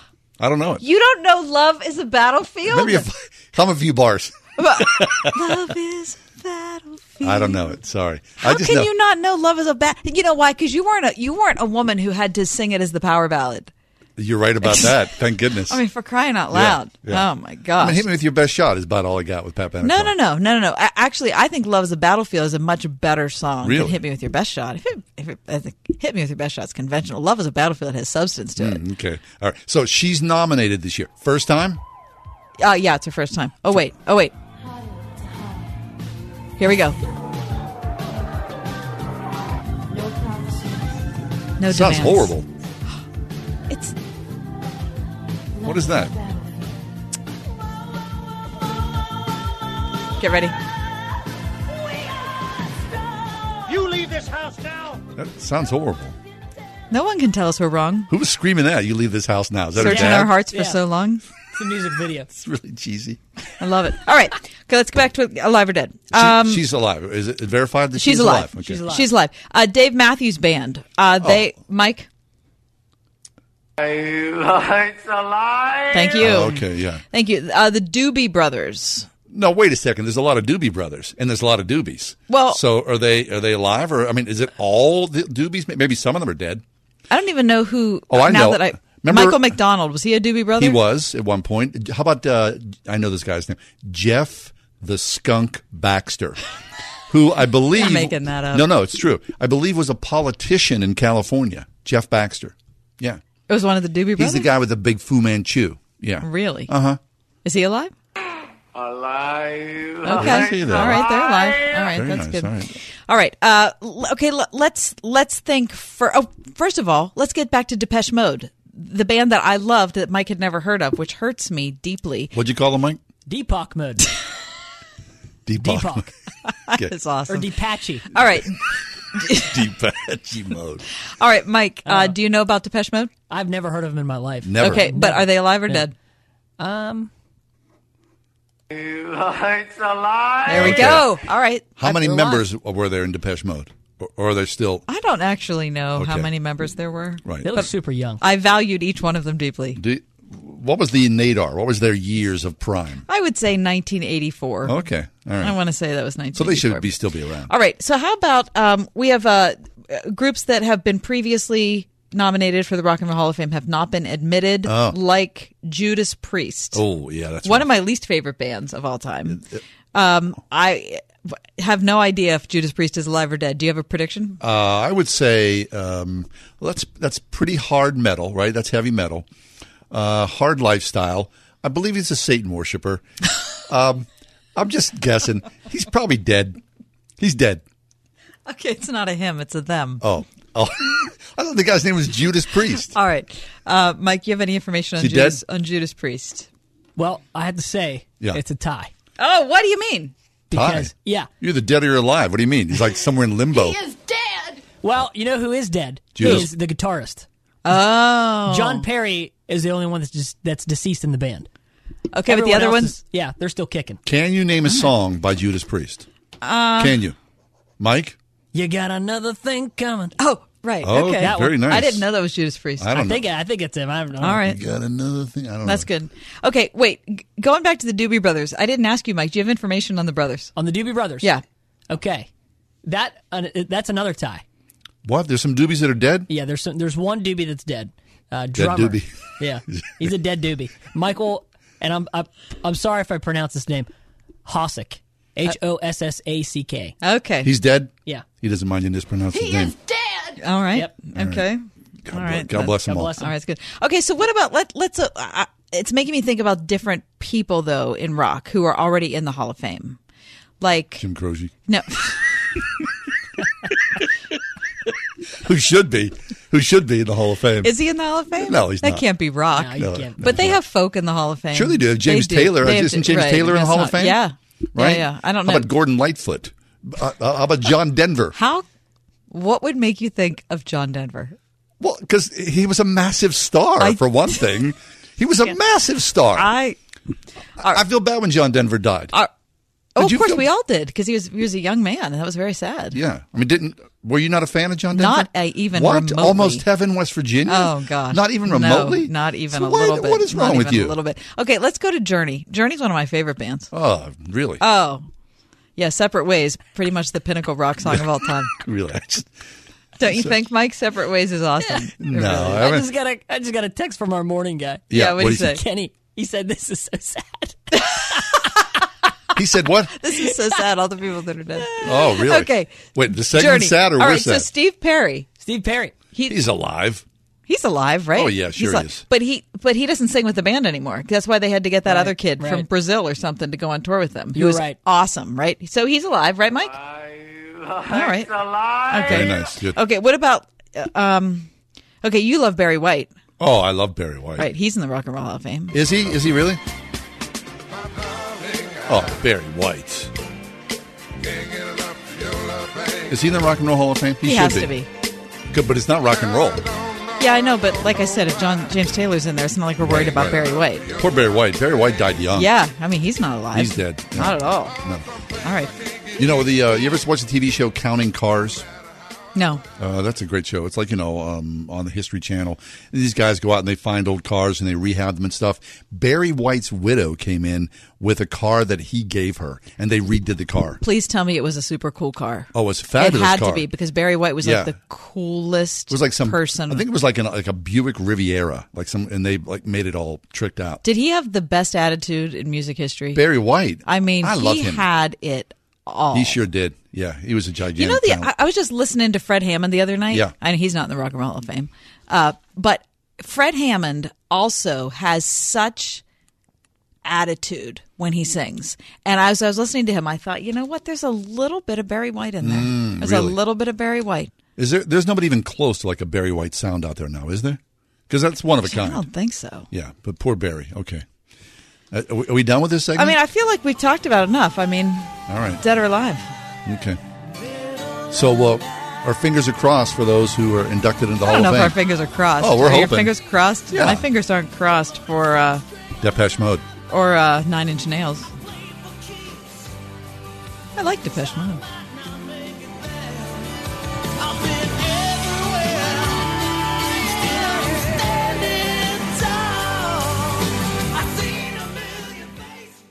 If you're drowning in IRS debt and can't afford to pay, then you need to take advantage of special IRS tax programs that are available and free yourself from IRS collection efforts once and for all. Due to the financial hardship consumers are facing throughout the country, the Internal Revenue Service has made it easier to settle delinquent tax problems. An open phone line has been established by Community Tax for consumers to call and see if they qualify. Take down this number or store it in your cell phone, but call the Community Tax Helpline at 800 500 5588. If you owe back taxes to the IRS and cannot afford to pay them back, or even if you have years of unfiled tax returns, there's no need to fear anymore. But you have to call the Community Tax Helpline today at 800 500 5588 for the help that you need. Don't take on the IRS alone. They can attack your wages, savings, pension, home, and even your Social Security check. Call 800 500 5588 for your free consultation and to see if you qualify. That's 800 500 5588. This is Kathy John and I are grateful for the encouragement we have from all of our advertisers and especially our friends at Grove City College. Thanks to everyone at Grove City for supporting the ride home. You've all helped build My Pillow into the amazing company that it is today. Now, Mike Lindell, the inventor and CEO of My Pillow, wants to give back to word listeners everywhere. You can get deep discounts on all My Pillow products if you go to mypillow.com right now and click on the new radio listener specials. Now you can get deep discounts on My Pillows, mattress toppers, bed sheets, and so much more. For example, My Pillow is bringing back their popular BOGO offer for all My Pillows. That's right. Buy one My Pillow, get another absolutely free. Remember, all My Pillow products come with a 60-day money-back guarantee and 10-year warranty. It's My Pillow's way of saying thank you for all your support. Just go to mypillow.com, click on the new radio listener specials and get deep discounts on all My Pillow products including the buy one get one free for all My Pillows. Enter promo code WORD or call 800 391 0954 for these great radio specials. That's 800 391 0954 or mypillow.com. Promo code WORD. Once upon a time, customers would find your business with this big, thick book full of phone numbers and competitors' phone numbers. It was a heavy, cumbersome, yellowish looking thing. You'd place your ad in the book and hope customers would call. Hello? Now, there's Salem Surround, delivering customers with targeted digital marketing. Get started with a free evaluation of your digital presence and great ideas to increase your online visibility and revenue. Learn more at surroundpittsburgh.com. Surroundpittsburgh.com, connecting you with new customers. Get your truly free credit scores and free credit monitoring from Credit Karma today. Download the Credit Karma app now. Credit Karma. Here's to progress.